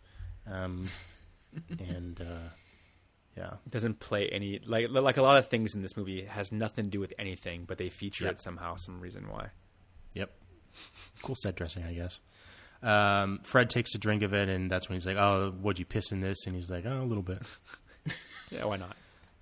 And then uh, Fred takes the rest of uh, Kevin's money from the toilet paper roll, and that upsets Kevin quite a bit. Pouts a little bit. Kevin should leave, right? Yeah. I mean, he didn't he, like what's what's what's tying him to the junker? Or maybe maybe the girl Wendy. He wants to stay close to Wendy, but Yeah. his brother's just Um, bullying him. We cut back to Bronson, who's zoning out, and we get the first of the Nam flashbacks. And oh boy, this scene. So it's it's Bron it's Bronson like g- going through the jungle, and there's like these weird little huts and stuff, and he's killing soldiers. But then it cuts back to the junkyard. Right, this is the junkyard again. I, oh, is it okay? I, didn't catch that. I You're right. Yeah, I didn't know. So it's like a flash- What was what? Okay, there's like a flashback that's mixed into like real time, I guess. And then do you Yeah. notice that the that the I think I mentioned this before, like the the in his flashback the Viet Cong have like vampire teeth. Yes. Yeah. I don't get So that. in in in this scene, they're like they're like animals. They're like hissing and like growling and Got dark you know, eyes. vampire teeth, and it's like holy shit, it's fucking weird. Um, several of them, and they're all kind of crawling up uh, on hi- on his like throne as he's sitting there, and one bites him, and then it cuts to like the real Bronson who's who's asleep and he's screaming. Um, and I thought like, oh, something is happening to him in in the real life, and that's what he's reacting to. But we don't ever see that, right? Oh, weird. You're right. Okay, I, I guess I didn't pay attention to that. Yeah, so I guess we're we're what we're led to believe is that like, yeah, he's like having a flashback in a flashback. That's so weird. Yeah, it's very strange. Um, and then it, we're we're back into the the dream part of it, and he saves this woman who's tied up after he kills a couple dudes. This is a awesome shot, and like as he's as he's killing these dudes, explosions are happening in the background. Looks really cool. Um, now, is this supposed? To, is this Wendy? Is this think- what this dream is about? Oh, so. maybe. So he's so he's uh It's like a it's like a weird fantasy like he's putting um, Wendy into his into his weird dream flashbacks. Yeah, and he's like saving her, um, and then he takes his shirt off, and she comes up and sucks his nipple. An explosion in the background. Causes Another an explosion. You know, it'd be funny if like this was the first scene they shot. Because remember how this guy like didn't have any like reference of what's going on. Like, what Yeah. if like, all right, your first scene you're shooting is this? Like, what? Like, Yeah, What is he? It was it was actually the last. It was the last scene they did. Oh, I Oh, read it okay. Uh, a note, and so I, I would have been amazing if it wasn't. So as she's sucking his nipple, he starts getting like legit like explosion flashbacks with bodies, you know, kind of exploded everywhere. Um, and he, he wakes up. Fuck is this? Yeah, crazy. And he, he he picks up a grenade in in real life and pulls the pin and just kind of throws it off into the junkyard. Um, and it wakes Kevin up. You know, if I, if I was the owner of the junkyard, I would have a problem with um, some of the hobos having grenades. Grenades. Yeah. yeah. It's like, you know- I, I think that would probably be a, something I would want to. Yeah. I would want to handle. Um, Freddy goes back to buy some Viper, uh, and it's the store's closed, so he can't. All right, this is, here we go. This is where, this is where I think I, when I made the decision, I'm like, I don't know if I like this movie. I think I looked up and I watched this scene. You know, I'm This just scene. like, okay, so Yeah. yeah. So Freddy finds a girl who's just puking in an alleyway, and Yeah, she's um, wearing like a, a really nice dress. She's all made up. She's Um, not a- she's not a clearly hobo. out on the town. Yeah. yeah, and um, she's just blacked out drunk, and she thinks that Freddy is her uh, boyfriend, or date yes. or whatever. and Freddy just goes Is- along with it. He's just like, yeah, I'll take advantage and of the situation. and she's like, "Let's go have sex right now." And Freddy's like, "Okay." And um, so they they go by this doorman who was at the restaurant where they were at. Um, I hate this fucking dude's face so much. that dude's in Fra- that, that dude's the main guy in Frankenhooker. oh, really? Yeah, yeah. He's also in the Jerky Boys movie too. Huh. Yeah. Here he just looks like such a. He's really funny. He's he's really funny in the movie, but he just looks so much like um, fucking Eric Trump. Oh, he's got that like dopey. That he's just got that fucking face look. Yeah, yeah, totally. um, but he's really funny in it. Um, and he, he sees them kind of wandering off, and the cook also sees them, but the cook is, has nothing to do with it. Um, and then, Cook goes um, and gets the. oh, he gets he gets. Uh, the- so what is this boss. dude's name? That's that's um is it Dalton Italian or uh he, he's he's he's the gangster guy. Durant. His name He's is like- Durant. Yeah. Um, so he's like the actual, like, gangster, uh, gang leader guy. He, not of the hobos, but of like the actual like ma- he's like a mafia type dude. And this is where it Um, gets weird too, like structure and story wise. Like we don't know what he's a, like what he does. Like he's they call him like a gangster, but we never see him doing any gangster stuff. We never see him Yeah. like we don't know what he's in charge of, what he runs. Like he the the group he's with is always like just this own like this door guy. Like he Yeah, can he can not it's even be a gangster. He can just be like this guy's like boss or something. It's it's so it's so And the weird to introduce this. Yeah, it, it is weird. And the doorman is like, they're they're talking shit back and forth, and it, to, so much that I thought that they were like pals because like they have this really weird back and forth. But like, if this dude was a serious gangster, I I, I can't imagine this dude would be alive. you know uh, like just fucking with him, and they're just Yeah. kind of fucking they with each they other. bicker in every scene they're in together. They just bicker back and forth. Like they have like Right. no friendship, no loyalty, nothing. They just like they just mumble back and forth. Like they, the way they talk is like, "Well, are you talking about me?" And it's like it's like overly Right. done. It's like overly kind of like fake mobsterish talk, you know. Yeah, yeah, very weird. So anyway, he, he Um, sees his boss. He sees his boss's girlfriend and get like taken away by a hobo, and he's just kind of cool. with it. He's like, "Ah, whatever," you know. And like he gives his boss like the stink eye and the fucking attitude and shit. Yeah.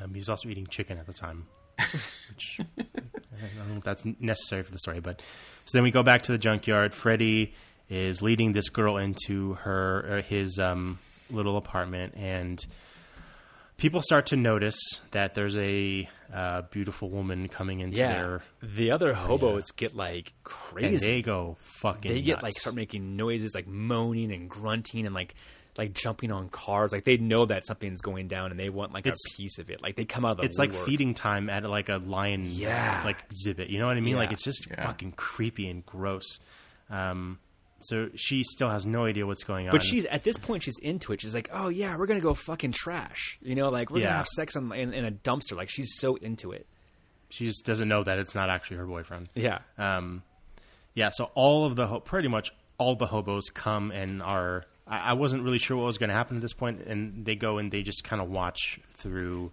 The cracks of the tires. Again, and shot the- well. Like like it's like the the, Very. the junkyard's like steaming with smoke. The lights all blue Yeah. and weird. Like it does seem Also- creepy. Like it's just a weird creepy vibe for sure. You know. Can you Yeah. rewind just a little bit? That dude totally hits his head on that car. Oh, does he? Yeah. I, I, I love that kind of stuff in movies. They're like, ah, that's one take. We got only have no more film left. Yeah. we were using that. Watch, I think it's this guy. Oh, Oh yeah, yeah. it totally does. That's funny. That's went awesome. and passed uh, out. Wizzy is here, and he's also interested in what's going on. Um, so Freddy, this woman wants to m- kiss Freddy on the mouth, and sh- he doesn't want to. I'm assuming because she threw up.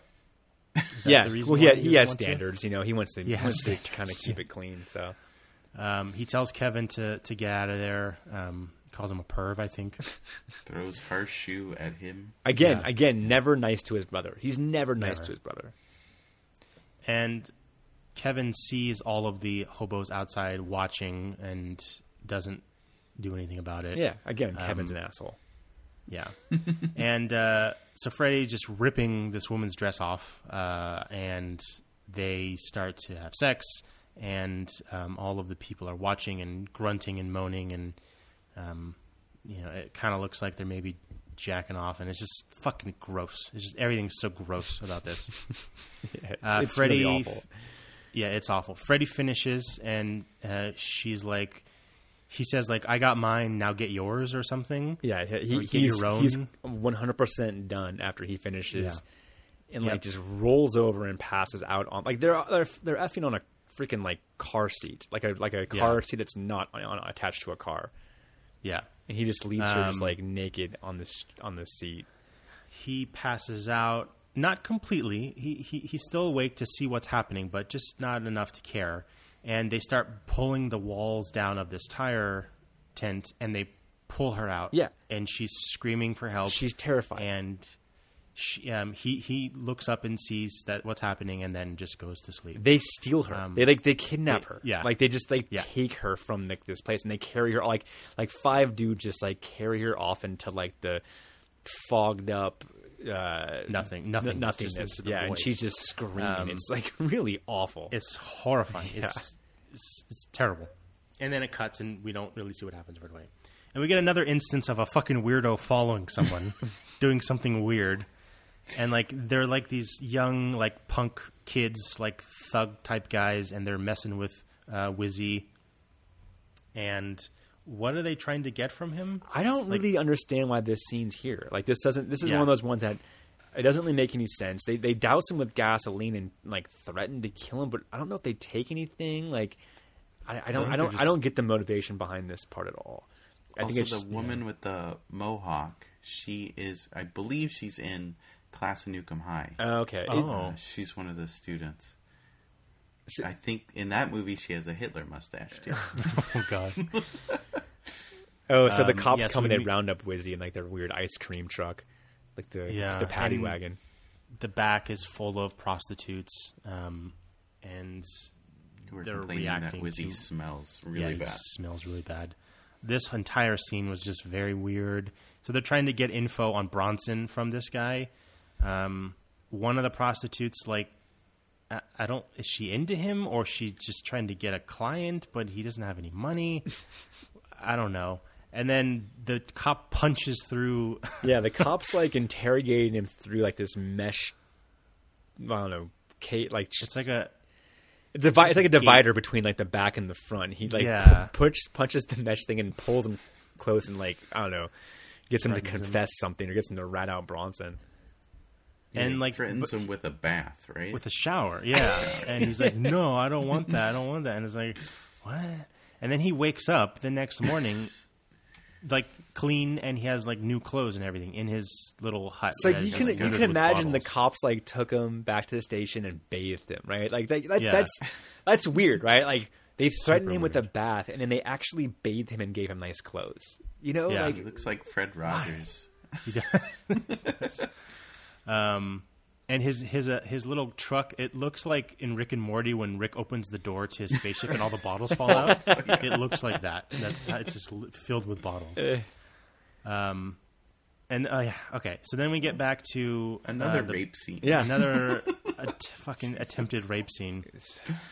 Yeah, so, So the, it's, the- um, it's the bo- it's the guy who owns the, the junkyard, and he's like he's like on top of his on Wendy. This dude is like 400 pounds, right? Yeah. He's huge, and he's on top of Wendy, who's like this tiny little thing, and he's just trying to rape Yeah, her. he's like grinding Um, against her, like on top of her, and she's definitely definitely not into it. And he's not at all. She he, she bites him at one point, just doing anything to get him to stop, and um, she. Oh yeah, so he, He fakes she- a heart attack. he fakes a heart attack and dies on top of her. why did he do she's that? Like, what's the point of that? he's just a sick fuck. Yeah. he's just a sick fucking person. Phone rings and he's trying to. She's trying to get it or just to do anything, call for help, and then he. Um, she she says don't stop. She's talking to the phone. He's like, oh, you're saying don't stop to me? Okay, and he continues to do it, and then she uh, smashes his head with a license plate, which I feel like wouldn't hurt that much, but um, he, it hurts enough. So he gets off of her, and she puts the chair between them, and uh, she hits him on the head with another license plate, and then she runs out of the room. Yeah, unfortunately, she During this- quit, N- No, and during this, this is the scene I was talking about earlier, where while this rape scene is happening, it's like funny, happy music, like yeah, like you said, whimsical, like like circus. It's just so b- bizarre. I, I, I don't, I don't get it. Like I don't get why that's the the choice. Like, what is that scene just supposed to show? That he's the piece of shit? yeah. I think I think it just shows like his his frustration. He's he's insane. Like he's just an awful person. Like it, every person in this movie is, is just awful. It's like uh, this is just another layer of just his shittiness. Oh, we're gonna get one more layer in about thirty seconds with this guy. A, a nice thick thick layer. Oh God! So he's just kind of muttering to himself as he's walking through the junkyard, talking about he has problems with his wife and problems with his kids, and um, there's all these homeless people here, and blah blah blah. The Oh. dog licks his crotch. He also says, "I have a homo dog." I think that's, I think Yes. that's one of his other problems is, is his Rottweiler is licking his testicles. so he says his dog is a homo. yeah, Jesus fucking Christ. Um, so we meet another homeless guy who will probably who will meet in a little that bit. guy was also in the short film. I think wasn't he in the short yeah, film? this was the Yes. original um, gas dude, yeah, right? like that the big Yeah. guy. Yeah, Yeah. Well, I guess he's not the, the gas guy in this one, but he was in the original. I don't think. I don't know. I don't remember. Um, so he's kind of just storming out, and he gets to like the um, sure. s- w- yeah, it's like the shore where he's taking a smoke break, and he looks over and he sees the woman from the night before laying on the beach, uh, dead and naked. Yeah, dude, that's Purple. aw- like, so the hobo is just like raped her and fucking killed her and threw her by like on the shore of like They- this dump, yeah. dumpster. And this They guy raped her to goes, and this, and this, and this, Yeah. this boss guy, like the junkyard owner, sees it, smiles, and knows exactly what he's gonna do. Yeah. So he goes down. Uh, he goes down to the shore and um, kind of inspects her a little bit, and then spits in his hands and um, pulls her kind of closer to him, and then we cut away. Yeah. But you can just tell by Um, his by his smirk. We, oh, we yeah. know what he's doing. Yeah, he's he's gonna do something. Um, then we get Freddy back at the camp, and he's walking around. Um, I, I think is, is this is this all happening because of the woman he brought in? Like, so they're all he's walking through, and everyone's like looking at him and leering at him and screaming at him, and And then I don't really get why he's the target all of a sudden. Yeah, I don't know why Bronson is all of a sudden trying to kick his ass. You know, Yeah, like so Bronson throws him in the corner, takes out his bone knife, and threatening to kill him. Oh, he owes him money, right? I think that's what it is. He owes him a little bit of money. I think it's because Wizzy didn't have the money. So I he don't owes like yeah, two dollars or something. I don't know. that should be Wizzy's problem. You know, like in in, in Yeah. the hierarchy of things, you, you the He's Bronson's enforcer. supposed to collect from Wizzy and Wizzy only. You Yeah. know, like he's he, right now he's doing Wizzy's work, which is awful.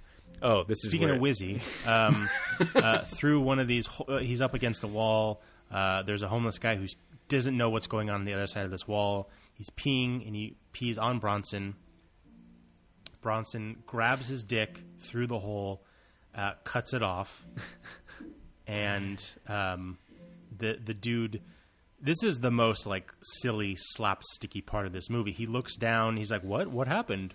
And then he looks down, and then he, his eyes like cross, and he that's is when he starts to scream um, and react that his dick has just been. and, and every, it gets everyone's attention. The the filthy boss stops raping the, the dead girl. Yeah, he's finished. All the all He the all up. the hobos kind of like go, oh, there's something going on here, and they basically play keep away with this dude's dick. The dude Yeah. wants his dick back, So right, rightfully so. Um, and they just start tossing it to each other. It's like it's seriously a game of keep away. Like they just Yeah. Every time the guy gets With close, they just throw it to somebody else. Um, so, uh, regarding the dick, there were three dicks made for this scene, Nice. um, and they had names for them. Fuck, hold on, where are they? Was it was it like how in, in movies like they like one was like a one was probably soft so they, they can throw it farther. One was probably really real looking for like up close shots. And, and one was big. And they made a big one um, for the shots of it in the air. okay, yeah, Damn it.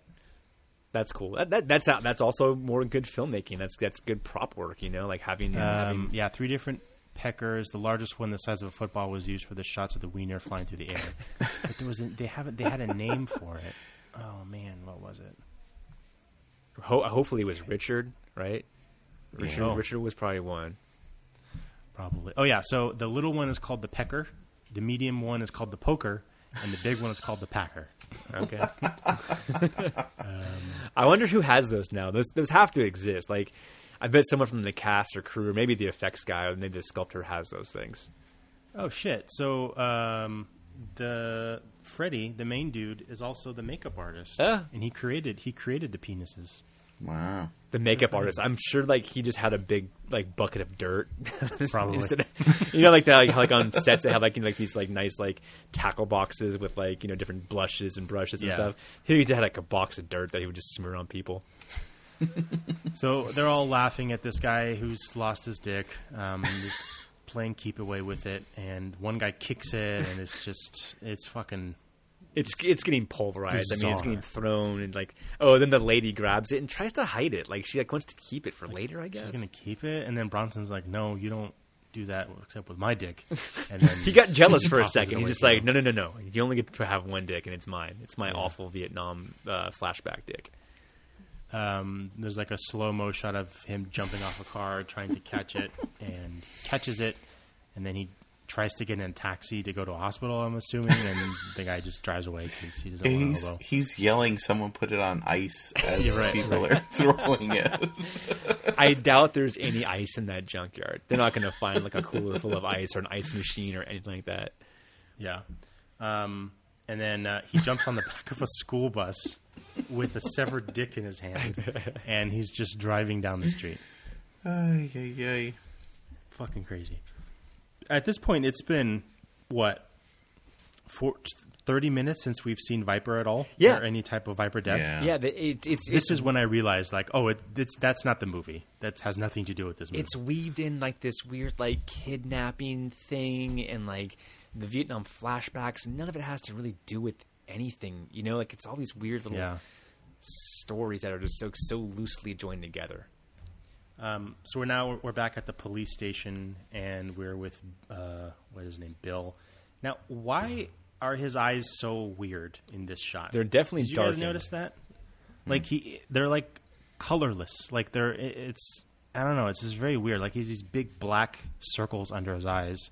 Maybe it's to make it look like he's tired from working. Maybe I- I maybe don't. Freddy the Hobo can't do good makeup.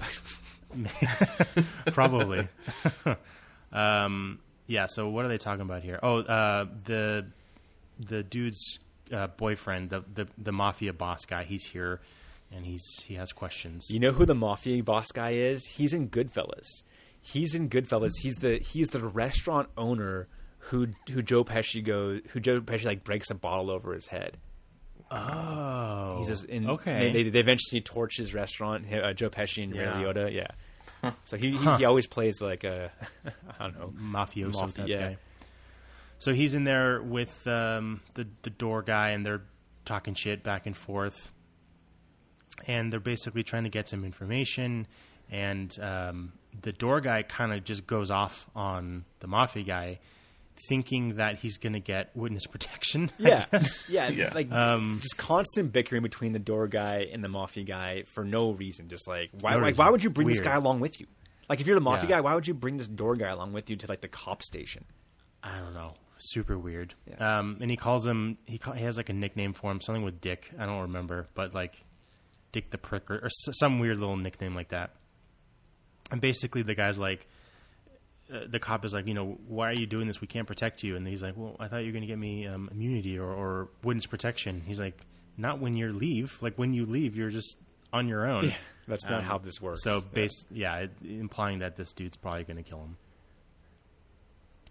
Um, so they leave, and yeah, so now we we meet. Uh, I don't know this guy's name, but he's like a kind of like a mafia. He's a hitman. Hitman? Yeah, I you know, guess. Hitman, he looks kind of like Eugene Levy a little bit. He's got like He does. plaid jacket, plaid young tie. Eugene Levy. Um, yeah, So I, I guess Bronson's trying to do some street justice and find the guy or group or whoever took his girl. And I don't know Yeah. how they arrive here, right? Oh, I guess Uh, they get, I don't they found know. The, I guess they, they found the, the, the girl's body at the junkyard, so he goes. The, the, the hitman goes to the junkyard. The hitman, This- I think, works for the, The mafia Italian dude. dude. Yeah, Yeah. the the Yeah, mafia yeah. guy. Okay. So he goes into the bathroom, and there's this weird exchange where he's in the using the urinal next to Freddy. Freddy peeks over and looks at his dick, and the other guy does the same. And then there's this exchange like, uh, "Oh, can you do two things at once?" And Freddy's like, "Sure." So. Uh, does Freddy think this is like a like a prostitution thing? Is that Yeah. 'cause I That's kind of what I, think got from what- Yeah. Okay. And So, he was- Also, one thing you never do is like if there's like five urinals, you never, Never. go to the one where there's a guy right next to you. You always Yeah. skip one, dude. Yeah. If if that happens, he's probably trying to kill you. Yeah.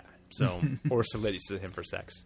exactly. Yeah. Um, so uh, that guy pulls his gun. Um, Freddy like hits him in the in the balls or something. He goes outside. The cop shows up, and then this guy very very slowly raises his gun to the cop. Yeah, yeah. Now a real cop would like boop disarm him immediately, right? Yeah, But because no. they're like a foot away from each other. The cop could have Yeah. grabbed the gun. The cop could have pulled his own gun. The cop could have done a thousand things. But he's just like, no, I'll just wait for you to like slowly drawbridge lower your arm down yeah. to, with with your pistol, and they and fight. he says something like, um, "Do you want to die? Do you want to rot in prison or die a hero or something? Die like in that? combat or something like that. Die in Combat, combat. Yeah. yeah. So they start fist fighting, um, and they just start fighting, and um, they're just beating each other up. The, Blood's getting splashed. the everywhere. cop beats the shit out of him pretty quickly, and this is where it gets fucking weird again. I mean, it, it, it's already weird. It's already disturbing. But the cop like brings him into the urinal. this, yeah, this and is then so bizarre. force sticks his finger down his throat and pukes on him. on him. And then they show like the the puke hit his head, and he flushes the urinal. Like it's just like, what the hell? Like Very weird. didn't ask him any questions, didn't take him downtown, didn't like arrest him, just like beat him up and puked on him, dude. Yeah. And he And takes why, the gun why that is he that had. his? Why is that his finishing move? I don't know. like a bizarre. That was his fatality. Bizarre, yeah. Like, it's so weird. Yeah. So weird. the the piece of shit fat dead girl rapist comes out and is like, "What's going on? Like, what the hell is going on?" And the cop is like, uh, "We." Or she, he was like, "Is this about the the dead woman we found? Whatever." Oh, And, he says something um, gross. He says the cop says like we found layers of semen inside of her. It's Yeah, like, and then the the fat guy goes like, "Oh, you can't you can't find who it was because of that, right? Like you don't you can't find who it was." And he's like, um, "No, but the third from the last had syphilis." and then for the rest of the movie, this dude's scratching his. I think it's his crotch. I can't really tell. he's a large man. yeah, if, yeah, it's where his crotch might be if he was not that large. Um, his mound. his, oh God, Ben. That's gross. So gnarly. It's a disgusting word. Uh, so then uh, the cop drives off in his car and pulls up to a limo where the mafia dude is, and he throws the gun back into it. Right? Yeah, he's Yeah, like he's the like, hey, I, like kind of like, hey, I took care of your hitman for you, and tossed the hitman's gun back into like Durant's that's car. an illegal gun. You probably should keep that. You know? I, I don't know. Um, and he he tries to like get the guy to fight again, and then the the cop or the mafia dude drives away. And then we get so so the cop parks and takes off his jacket, showing his massive pecs, and uh, I thought he was gonna like dress up as a homeless guy and like infiltrate this camp. Um, That would have been interesting. Yeah. That would have been cool. He doesn't. He walks in and um, he he walks in, Yeah. and then uh, Kevin and Fred are having a conversation about the fight and what's going on. And Fred is just being an asshole to Kevin again and just saying, "Mind your own business, whatever." Fred gets dirtier and dirtier. Um, Yeah, that's what I'm movie. saying. Like the the makeup of the dirt in this movie is so weird. There's no It just doesn't look- consistency. it just kind of bounces yeah, around. it just doesn't look realistic. It looks so weird. Um, and he basically says like, what does he say here? He says like you're not you're like not wanted anymore or um, something like that. He's not even saying something like you should go out and do better for yourself. Like he like you think he'd be like, hey, you should you don't belong here. Like you could be a better person. You shouldn't be here. Like you're smart. He didn't. He doesn't do that. He just says, get out of here. You're like Yeah. You're just screwing my life up. You're you piece know. of shit. Yeah. And they talk about like their mom and stuff and like how, I don't know, swimming around in his dad's ball sack. It's hella weird. Super weird.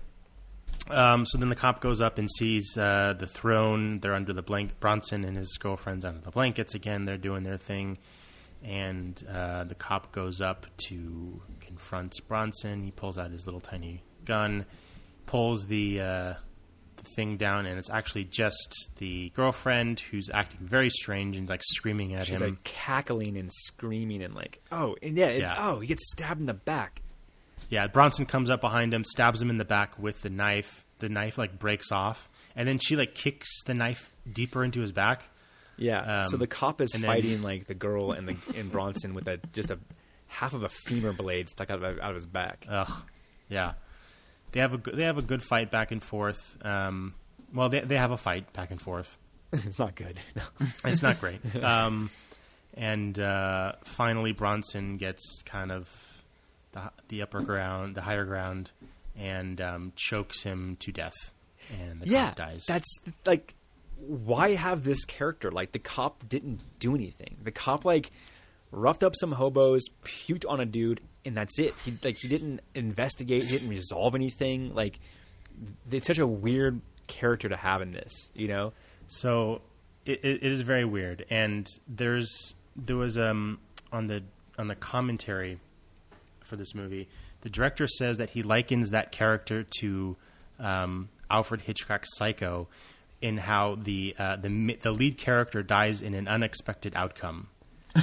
this fucking dude is not the main character. No, there this is, cop like- is a nothing character. Yeah, he's like not even introduced until like twenty minutes into it, and like he doesn't he does nothing. He doesn't do anything worth like progressing the story. Um, doesn't care about Viper really, you know, like investigates Like, like, what this- is he actually? What is he actually investigating in this movie? He's trying to get to the bottom of that girl's death, I think, but he doesn't really talk to Freddy, who had like everything to do with it. He just somehow gets tangled with Bronson. It's so Yeah. it, there, there's the pieces don't meet and they don't Yeah. flow. You know, So he's dead, and uh, Bronson is victorious. He pisses on the dead body, that's right. He pisses on him. Like, why not? of course, and everyone's enjoying it. Um, and then Freddy goes back to the liquor store with his dollar and uh, buys a bottle of Viper. And then they have some back and forth, and he's just talking shit to uh, Ed. yeah, we haven't seen a Viper. dog. in We haven't scene. seen a Viper death since since the toe one, right? Yeah, Yeah. yeah. That was really Fucking early on. thirty minutes ago. Yeah. Um, and uh, so then, yeah, so then we get back to, uh, or we go to this kind of random wall, and this is the scene that was in the original, um, which I'm glad they kept. I really like that. There's like this big. I don't even know what this is between them. Like, I guess it's a car. It's a an car that's on its side, down so it's like the front end's touching the ground and the back end's like up in the air. So it's like a ver- Yeah. it's like a vertical like truck or something like that. So Freddy's kind of hanging out on a motorcycle. He's about to drink his Viper, and um, there's another large homeless man who he he stole a bottle, right? I, think I that's don't how know. He gets Did we see how he got his bottle? Maybe we I don't. I think he stole it from Freddy, right? No, No, because not. Freddy just got a bottle. I don't. I, I don't. Hmm. This is just an excuse to have a Viper death. Like they like they Right. they could have spent Exactly. time explaining how he got a bottle, but they chose to have the cop die. Like, you know, cares? like yeah, Let's they just just want to have a for death, viper. yeah. yeah.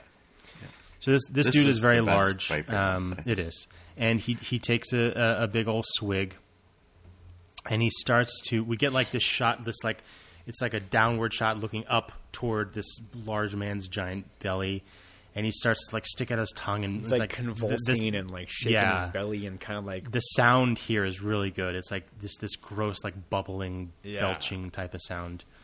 And Freddy is about to take a sip, and as he's about to, he hears what's going on, and he looks. And when we cut back to this guy, his belly is like expanding like a giant balloon. It, it kind of reminds me of that shot in Willy Wonka when when, Ver, when Yeah. Veruca, who's the one who, uh, Violet when Violet's turning blue and she Yeah, starts to balloon totally. up. Like this is what this guy's doing. He's like expanding. It's so fucking cool.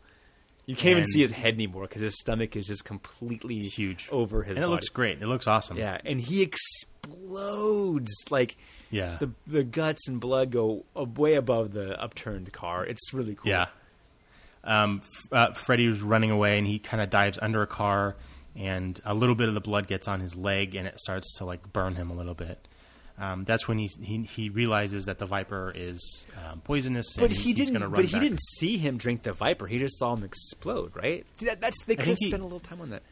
Yeah, they should have done it better, but it's it's implied that now he knows what's He- going on. Right. He, says he's got to go tell Ed, the liquor Yeah. So he. Yeah. So he's Yeah. aware that the viper is causing like these deaths, or Right. well, he hasn't seen any of the deaths yet. So he just knows No. that he. So- that at least there's one death, right? Yeah. You think there would be one character that throughout this movie knows what's going on? Yeah. No. No. No. No. No. Even we don't know what's going on. Yeah. Um, so we meet. Uh, he, he's running and he sees Wizzy um, dumpster diving a little bit in his new digs, his new clothes. Yeah, Wizzy's looking And he, good. so he's like, he he um, he kind of smiles like, oh, he's got a plan. So he's pretending to be drunk and he has this bottle. Wizzy comes out and um, kicks him in like the the like side or something and takes the bottle. Um, and that was part of his plan. Um, uh, Kurt. Bert. Kurt Blur- or Bert. Bert. Bert comes out of nowhere with his gas mask on and takes the bottle back and gives it back to Freddy. And Freddy's like, "No, no, no, give it to him. No, give I'm, it to I'm him." trying to murder this guy. I'm trying to kill yeah, this guy. murder. Yeah. literally murder a human being. Yeah, give it to him. Yeah. I'm trying to trick this guy into killing himself. Um, Wizzy gets a pipe, hits him over the head, takes the bottle, and then drinks it. And he's like, "No, don't do it. I need, I need a drink." Blah blah blah blah. And Wizzy takes a drink. It's and like, it's like it's like the- one of those. I'll show you. I'll take a drink of Yeah. your. I'll take a drink of the thing that you want. Right. Um, and then his like neck starts to split open like vertically from like his chin down to his chest, and it's like fucking brutal. And Freddy's loving it too. Like he's like, oh, this is Yeah. this is this is going according to plan. Yeah. And then this is where we get the very purpley death. So it's like purple ooze is coming out. Um, he like digs his hand into his chest, and it's like his chest is made of clay. Yeah, and he's it's just just healing apart. ripping out. Um, his face starts to melt. Looks a little bit like Freddy Krueger. He does, yeah. Robert. Englund looking guy. Um, and then uh, his face starts to melt. um, Another another scene where like they just every time they cut back to him, he's just worse off. worse and before. worse. Like his his face is melting, his eyeballs are sliding off his face, and his chest is falling from his neck, and it's just it's just so cool. Yeah, So it's cool. awesome. And he's still kind of like murmuring as his his his head is just mush and not attached, but he's still like, yeah, yeah, it's fucking gross. yeah, there we go. There's a shot of the so face. cool. Um, he goes back to Bert, puts a little um, his jacket underneath his head, and um, runs off to, to tell the the bar owner or the liquor store owner, who who is now just getting bored and decides I'm just gonna try this fucking fifty year old booze. You think he would have done that in the very beginning? You know, it, Yeah. I'll, I'll try this before I sell it, just so I can I sell it to just so I can figure out what it's worth. You know, and um, he takes a sip, and Freddy's about to tell him what's going on, and his head starts to leak, bright like red orange. Yeah. This was like the And then this was Fred- the, this was the last death in the short film too. Like this was actually one Yeah. like in the short film this one was they spent more time on this one for sure. Yeah, this was the the the death. Yeah. Um, so Freddy is like, don't. sp- He's like, what? Don't splash on me or don't spill on me or something. Yeah. But he's not moving. Yeah. Don't He's splash just on me. standing there. he's just he's just sitting in It's the way, like, not really run moving out of the away, way. dude. You know, if Freddy had if Freddy hadn't tried to kill Wizzy, he could have saved Ed. Because Yeah. he got there just like um like a, like twenty seconds too late. Yeah, it's a lesson. Yeah. don't kill people because then you might kill other people. That's a good lesson. Um, he gets on the back of a car. The car drives away Pretty far, looks like. very far, and they're, th- this dude's like, "Yeah, get the fuck out of here, whatever." And then we go back to the guy, and he's just kind of crawling down the street as his legs are like melting, and um, it's fucked up. Yeah. We go back to Bronson, who's now fashioning a new knife. A new femur knife using So I guess the he cop's took leg, he took the cop's leg and made a new femur. Yeah. knife. Okay. and he gets a flashback of him doing similar stuff in uh, Vietnam. and I, I guess I guess. I guess sharpening a femur leg is kind of triggering for him. Yeah, I would say so a little bit. Um, neither times it looks like he's having a good time doing it. No, but no, he's, he's doing it. He doesn't seem ever happy in this. Like, there's nothing that brings this man joy. Even like even when he's hurting people, he's not happy when he does it. Yeah, he finishes a bottle of booze, tosses it away. Um, the two other hobos are like taking all the cops' stuff, and um, one of them gives him a bottle of uh, Viper. See, like now Viper's kind of everywhere. I wish it would have showed like how it got out, how how like Right. more of that. You know, all of a sudden we just cut to like this part of the movie. Like maybe this is the third act, I guess, and Yeah. it, it's just already out. It's just already just kind of like exposed. So Yep. Um, so we're talking now. We're with Wendy and Kevin, and Wendy's telling some story that Kevin could not care less about, and Kevin is just looking at Wendy up and down. he, he Um, catches a wearing kind glance of at her crotch. Yeah, and and he's he's all about it, and he makes his move, and he just reaches straight in there, and um, he starts to finger her a little bit. yeah, little he bit. does, and uh, we cut away, and um, we we don't know how that ends. Bronson's about to take a sip of this uh, Viper, and then his psycho girlfriend comes and says, "You don't, you, you know, you never share with me. You're so greedy, whatever." She always tries to lay sh- down like these fundamentals of relationships with him, like how Yeah. she wants to be kissed in the mouth and spend more time with him and stuff like that. but so, Um, she takes a sip of the Viper, and like her chest starts to kind of deform. This looks like fucking. This looks pretty good. She she takes down her like bra, and like her boobs start to like rip off, and she sticks her hands inside of her boob, like under her skin.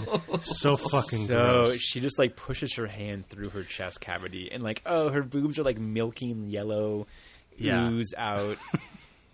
Uh, and then she just explodes, um, and Bronson just like is shocked. Yeah. And then she's just like this wet, floppy mess. She's mostly just arms and a, and a head. Like her her her everything below her chest is gone. It's just like a, it's like Yeah. it's like a oozing Totally gross like just trail of entrails and things. And Yeah. And then Bronson looks over and sees Wendy and Kevin going into the. Um, Manager's office. do you think Manager's Bronson's office. slightly like relieved that he's single now? This is this is his motivation to gonna make his move. to make his move on Wendy. You know, like he's like, oh, well, I'm, I'm a single man. Like I'm not. My Ball, girlfriend ball and melted. chain's gone. so uh, Wendy sits Kevin down on the couch and starts to strip a little bit for him, and he's having a great time. She's basically like, "Hey, we have an hour or so before people get back." She takes off his shirt and starts to kiss him in the in the stomach belly area, and then Bronson busts through the door and um, ruins this dude's shot. Yeah. So, like, is he? He wants to kill Kevin. Why? Is it because he thinks if he kills Kevin, he'll have Wendy all to himself, I or is he? Does, I- does he? Is this more of a flashback thing where he just sees Wendy as like the just- enemy and he wants to just like associate everything? Or he's just crazy. I mean, he in the first scene with him, he killed that dude in the car for no reason. It's just, just one Yeah, of I think he just lost it at this point, and maybe he's jealous of him, and I, I don't know. It, it was weird. So they're running. I, I really like the um, all of the shots in this scene where they're running through the. Um, It's a good chase junkyard. yeah. Yeah. it's really cool. Like there's a lot of cool like um, camera angles and like the the background and the sets. Everything looks really cool. Mm-hmm. Uh, I, this junkyard was the director's dad's junkyard. Oh, really? They It's, just real, it's actually a real junkyard. They actually shot there. Yeah. Yeah, whenever I watch movies like this, like B type movies, I always wonder how they get like you know shooting rights and like what Yeah. budgets are. But like you know when so- something like that, that makes sense. You got to have kind of like Yeah. know somebody you to know have someone. Yeah. Yeah, that makes sense. How like they Um, had that long, the, the big set there. They had probably had time to build it on someone's private yeah, property. Exactly. Um, there's another hobo who Bronson just murders for no reason He gets a neck stab by the femur with a knife. with a bone. Um, they're still running around chasing each other, and um, um, eventually, oh yeah, there's this this this shot made me nervous because I'm like, I feel like all th- so he he walks down like this parts hallway that has all these like I don't know what these are, but shocks or um, something, some kind of like yeah, weird th- but there's like a bunch of metal Yeah, parts Points, that are sticking yeah. out, and he's wear- not wearing a shirt, and I feel like these are not props. yeah, Right. The, These are they're, totally they're not real soft and- foam. They're not like rub like prop friendly. Yeah, Yeah, so like he, when he, I'm like, oh man, don't scratch yourself. You're gonna get fucking tetanus or something. that's a dead. Yeah, Um, and he does. He touches it with his back, but okay.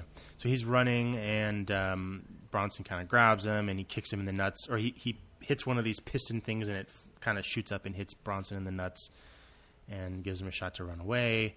And he falls down the stairs, and right as he does, Freddy comes in, saves the day. Um, how did he know this was all happening? Who knows? we don't know. Yeah, Um, he throws the bottle of Viper at Bronson. It hits him in the cheek and spills a little bit, and it starts to burn his cheek, but it doesn't incapacitate him. Again, makeup in this scene not great because he looks like a corpse right here. Freddy Yeah. just looks like pale and just dead. It's very strange. Um, so now Bronson and uh, Freddy are fighting. Kevin falls back into a like a big pile of tires, and it knocks over a big like air canister. Like a CO2 tank or yeah, something. like a giant CO, like a Jaws type, but like huge. Um, Wendy comes out and tries to stop Bronson. He chucks her into the junkyard, and um, he says something about um, he's, he's going to go meet his ancestors or something. And Bronson lifts up Freddy over his head, like a wrestling move. Like he's got him yeah. completely over his head.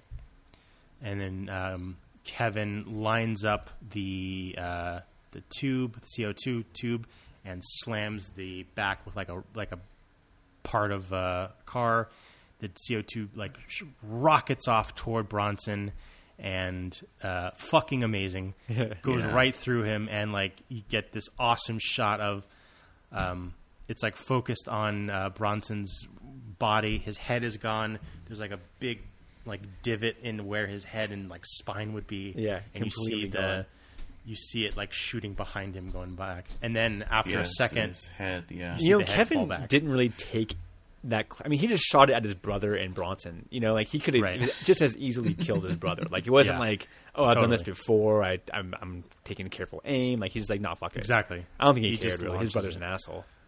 Um, and uh, yeah, this looks awesome. Like it looks really good, and it's like kind of spurting blood, and this you know it, it looks okay. Yeah. Um, Bronson's head is now laying there, and his his eyes are still moving, and his mouth is kind of still moving. He's Um, still really weird part Yeah. where Wendy steps over this him is so funny. and he looks at her panties. Yeah. you see like a upskirt, and he kind of like Smiles. he kind of a little smirks a little bit. He smiles and like dies. so- it's like he's like he then got he- like one yeah. last little thrill before he fucking passed and away. dies. Um, and then uh, Wendy and Kevin like kind of make out a little, kiss a little bit, and hug, and that's the end of the movie. We get street trash.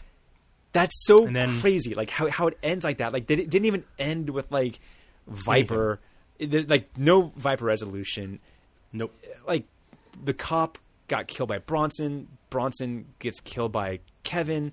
Like Freddy is alive, but he's like a rapist. Like kidnapper. Like what the fuck, dude? Like nothing. Yeah. No resolution to anything.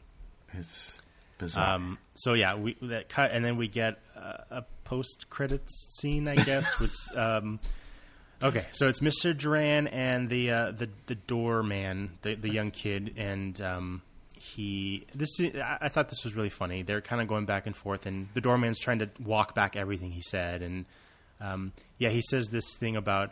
Um, the night I saw your girlfriend raped and murdered, I, I, I saw something about it. What does he say there? Um, He call, he, he, he's like, it's like I really admire you. I admire your work, and I you're an Adonis oh, to me. yeah. He talks about a dish that he ate. He, he likes to eat at his restaurant. He says, "I ate the dish the night your uh, girlfriend was raped and murdered." um, trying to make things okay.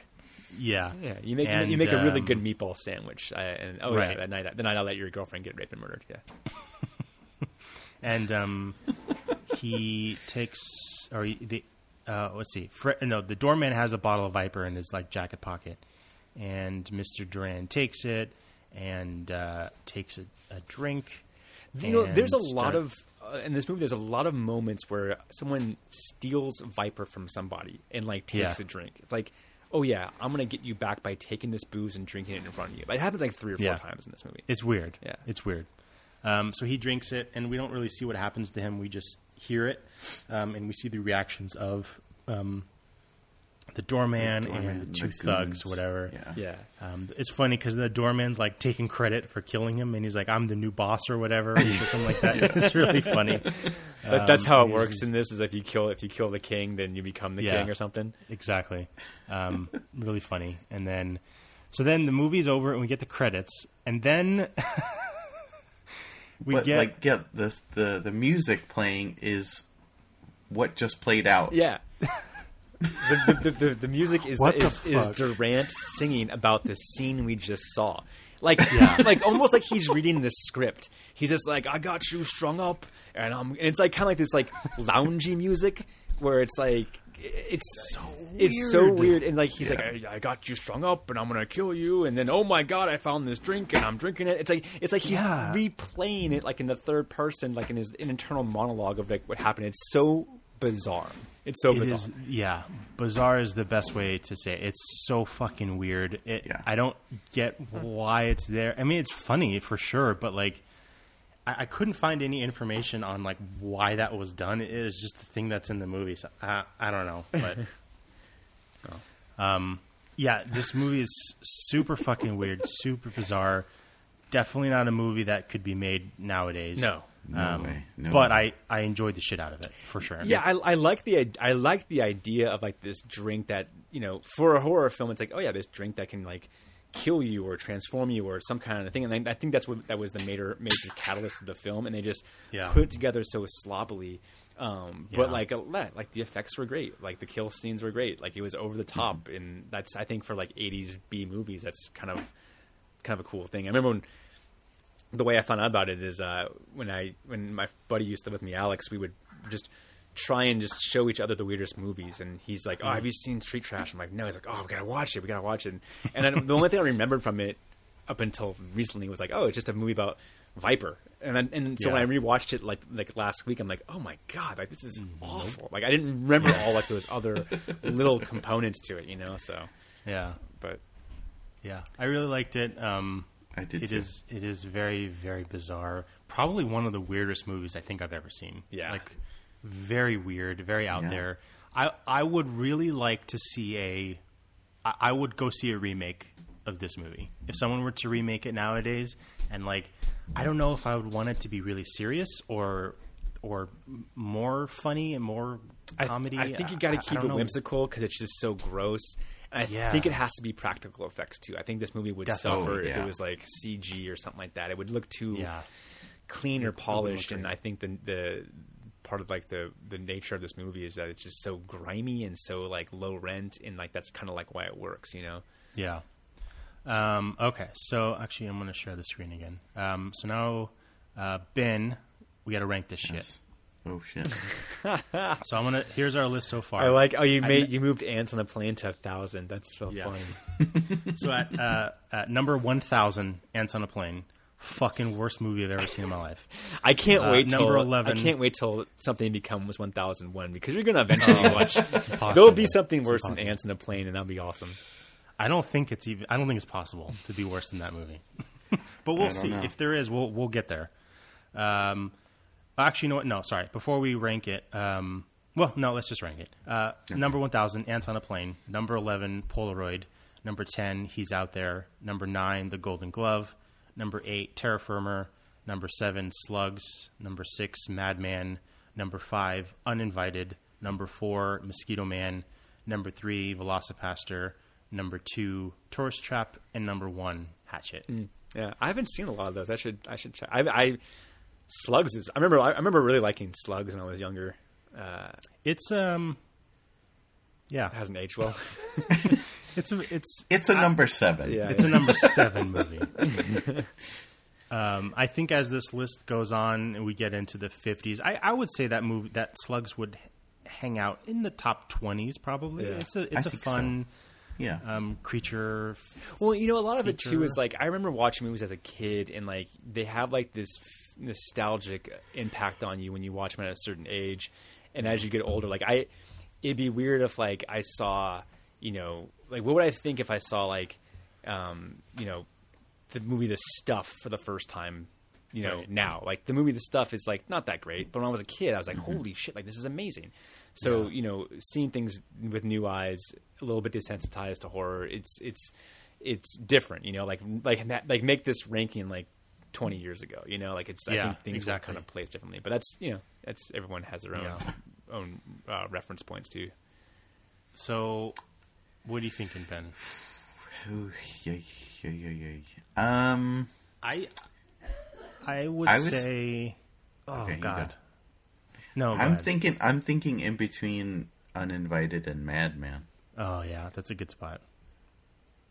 I liked Hatchet. Hatchet. I, I've seen. I haven't seen Mosquito Man, and I haven't seen Uninvited or Madman. Actually, I should, I should need to check those ones out. Madman's fun. Um, it's a it's a it's a pretty bad ripoff of um, Friday Thirteenth, Mm, pretty much. Um, but it is it's a fun like slasher type. Have you Um, guys seen the- Uninvited? Oh. No, go ahead. I'm just. re- I'm thinking of like slasher films that I really like. Have you seen the, the Burning? No. Burning. The Burning is really good. It's Miramax's first film, and it's like a camp slasher film.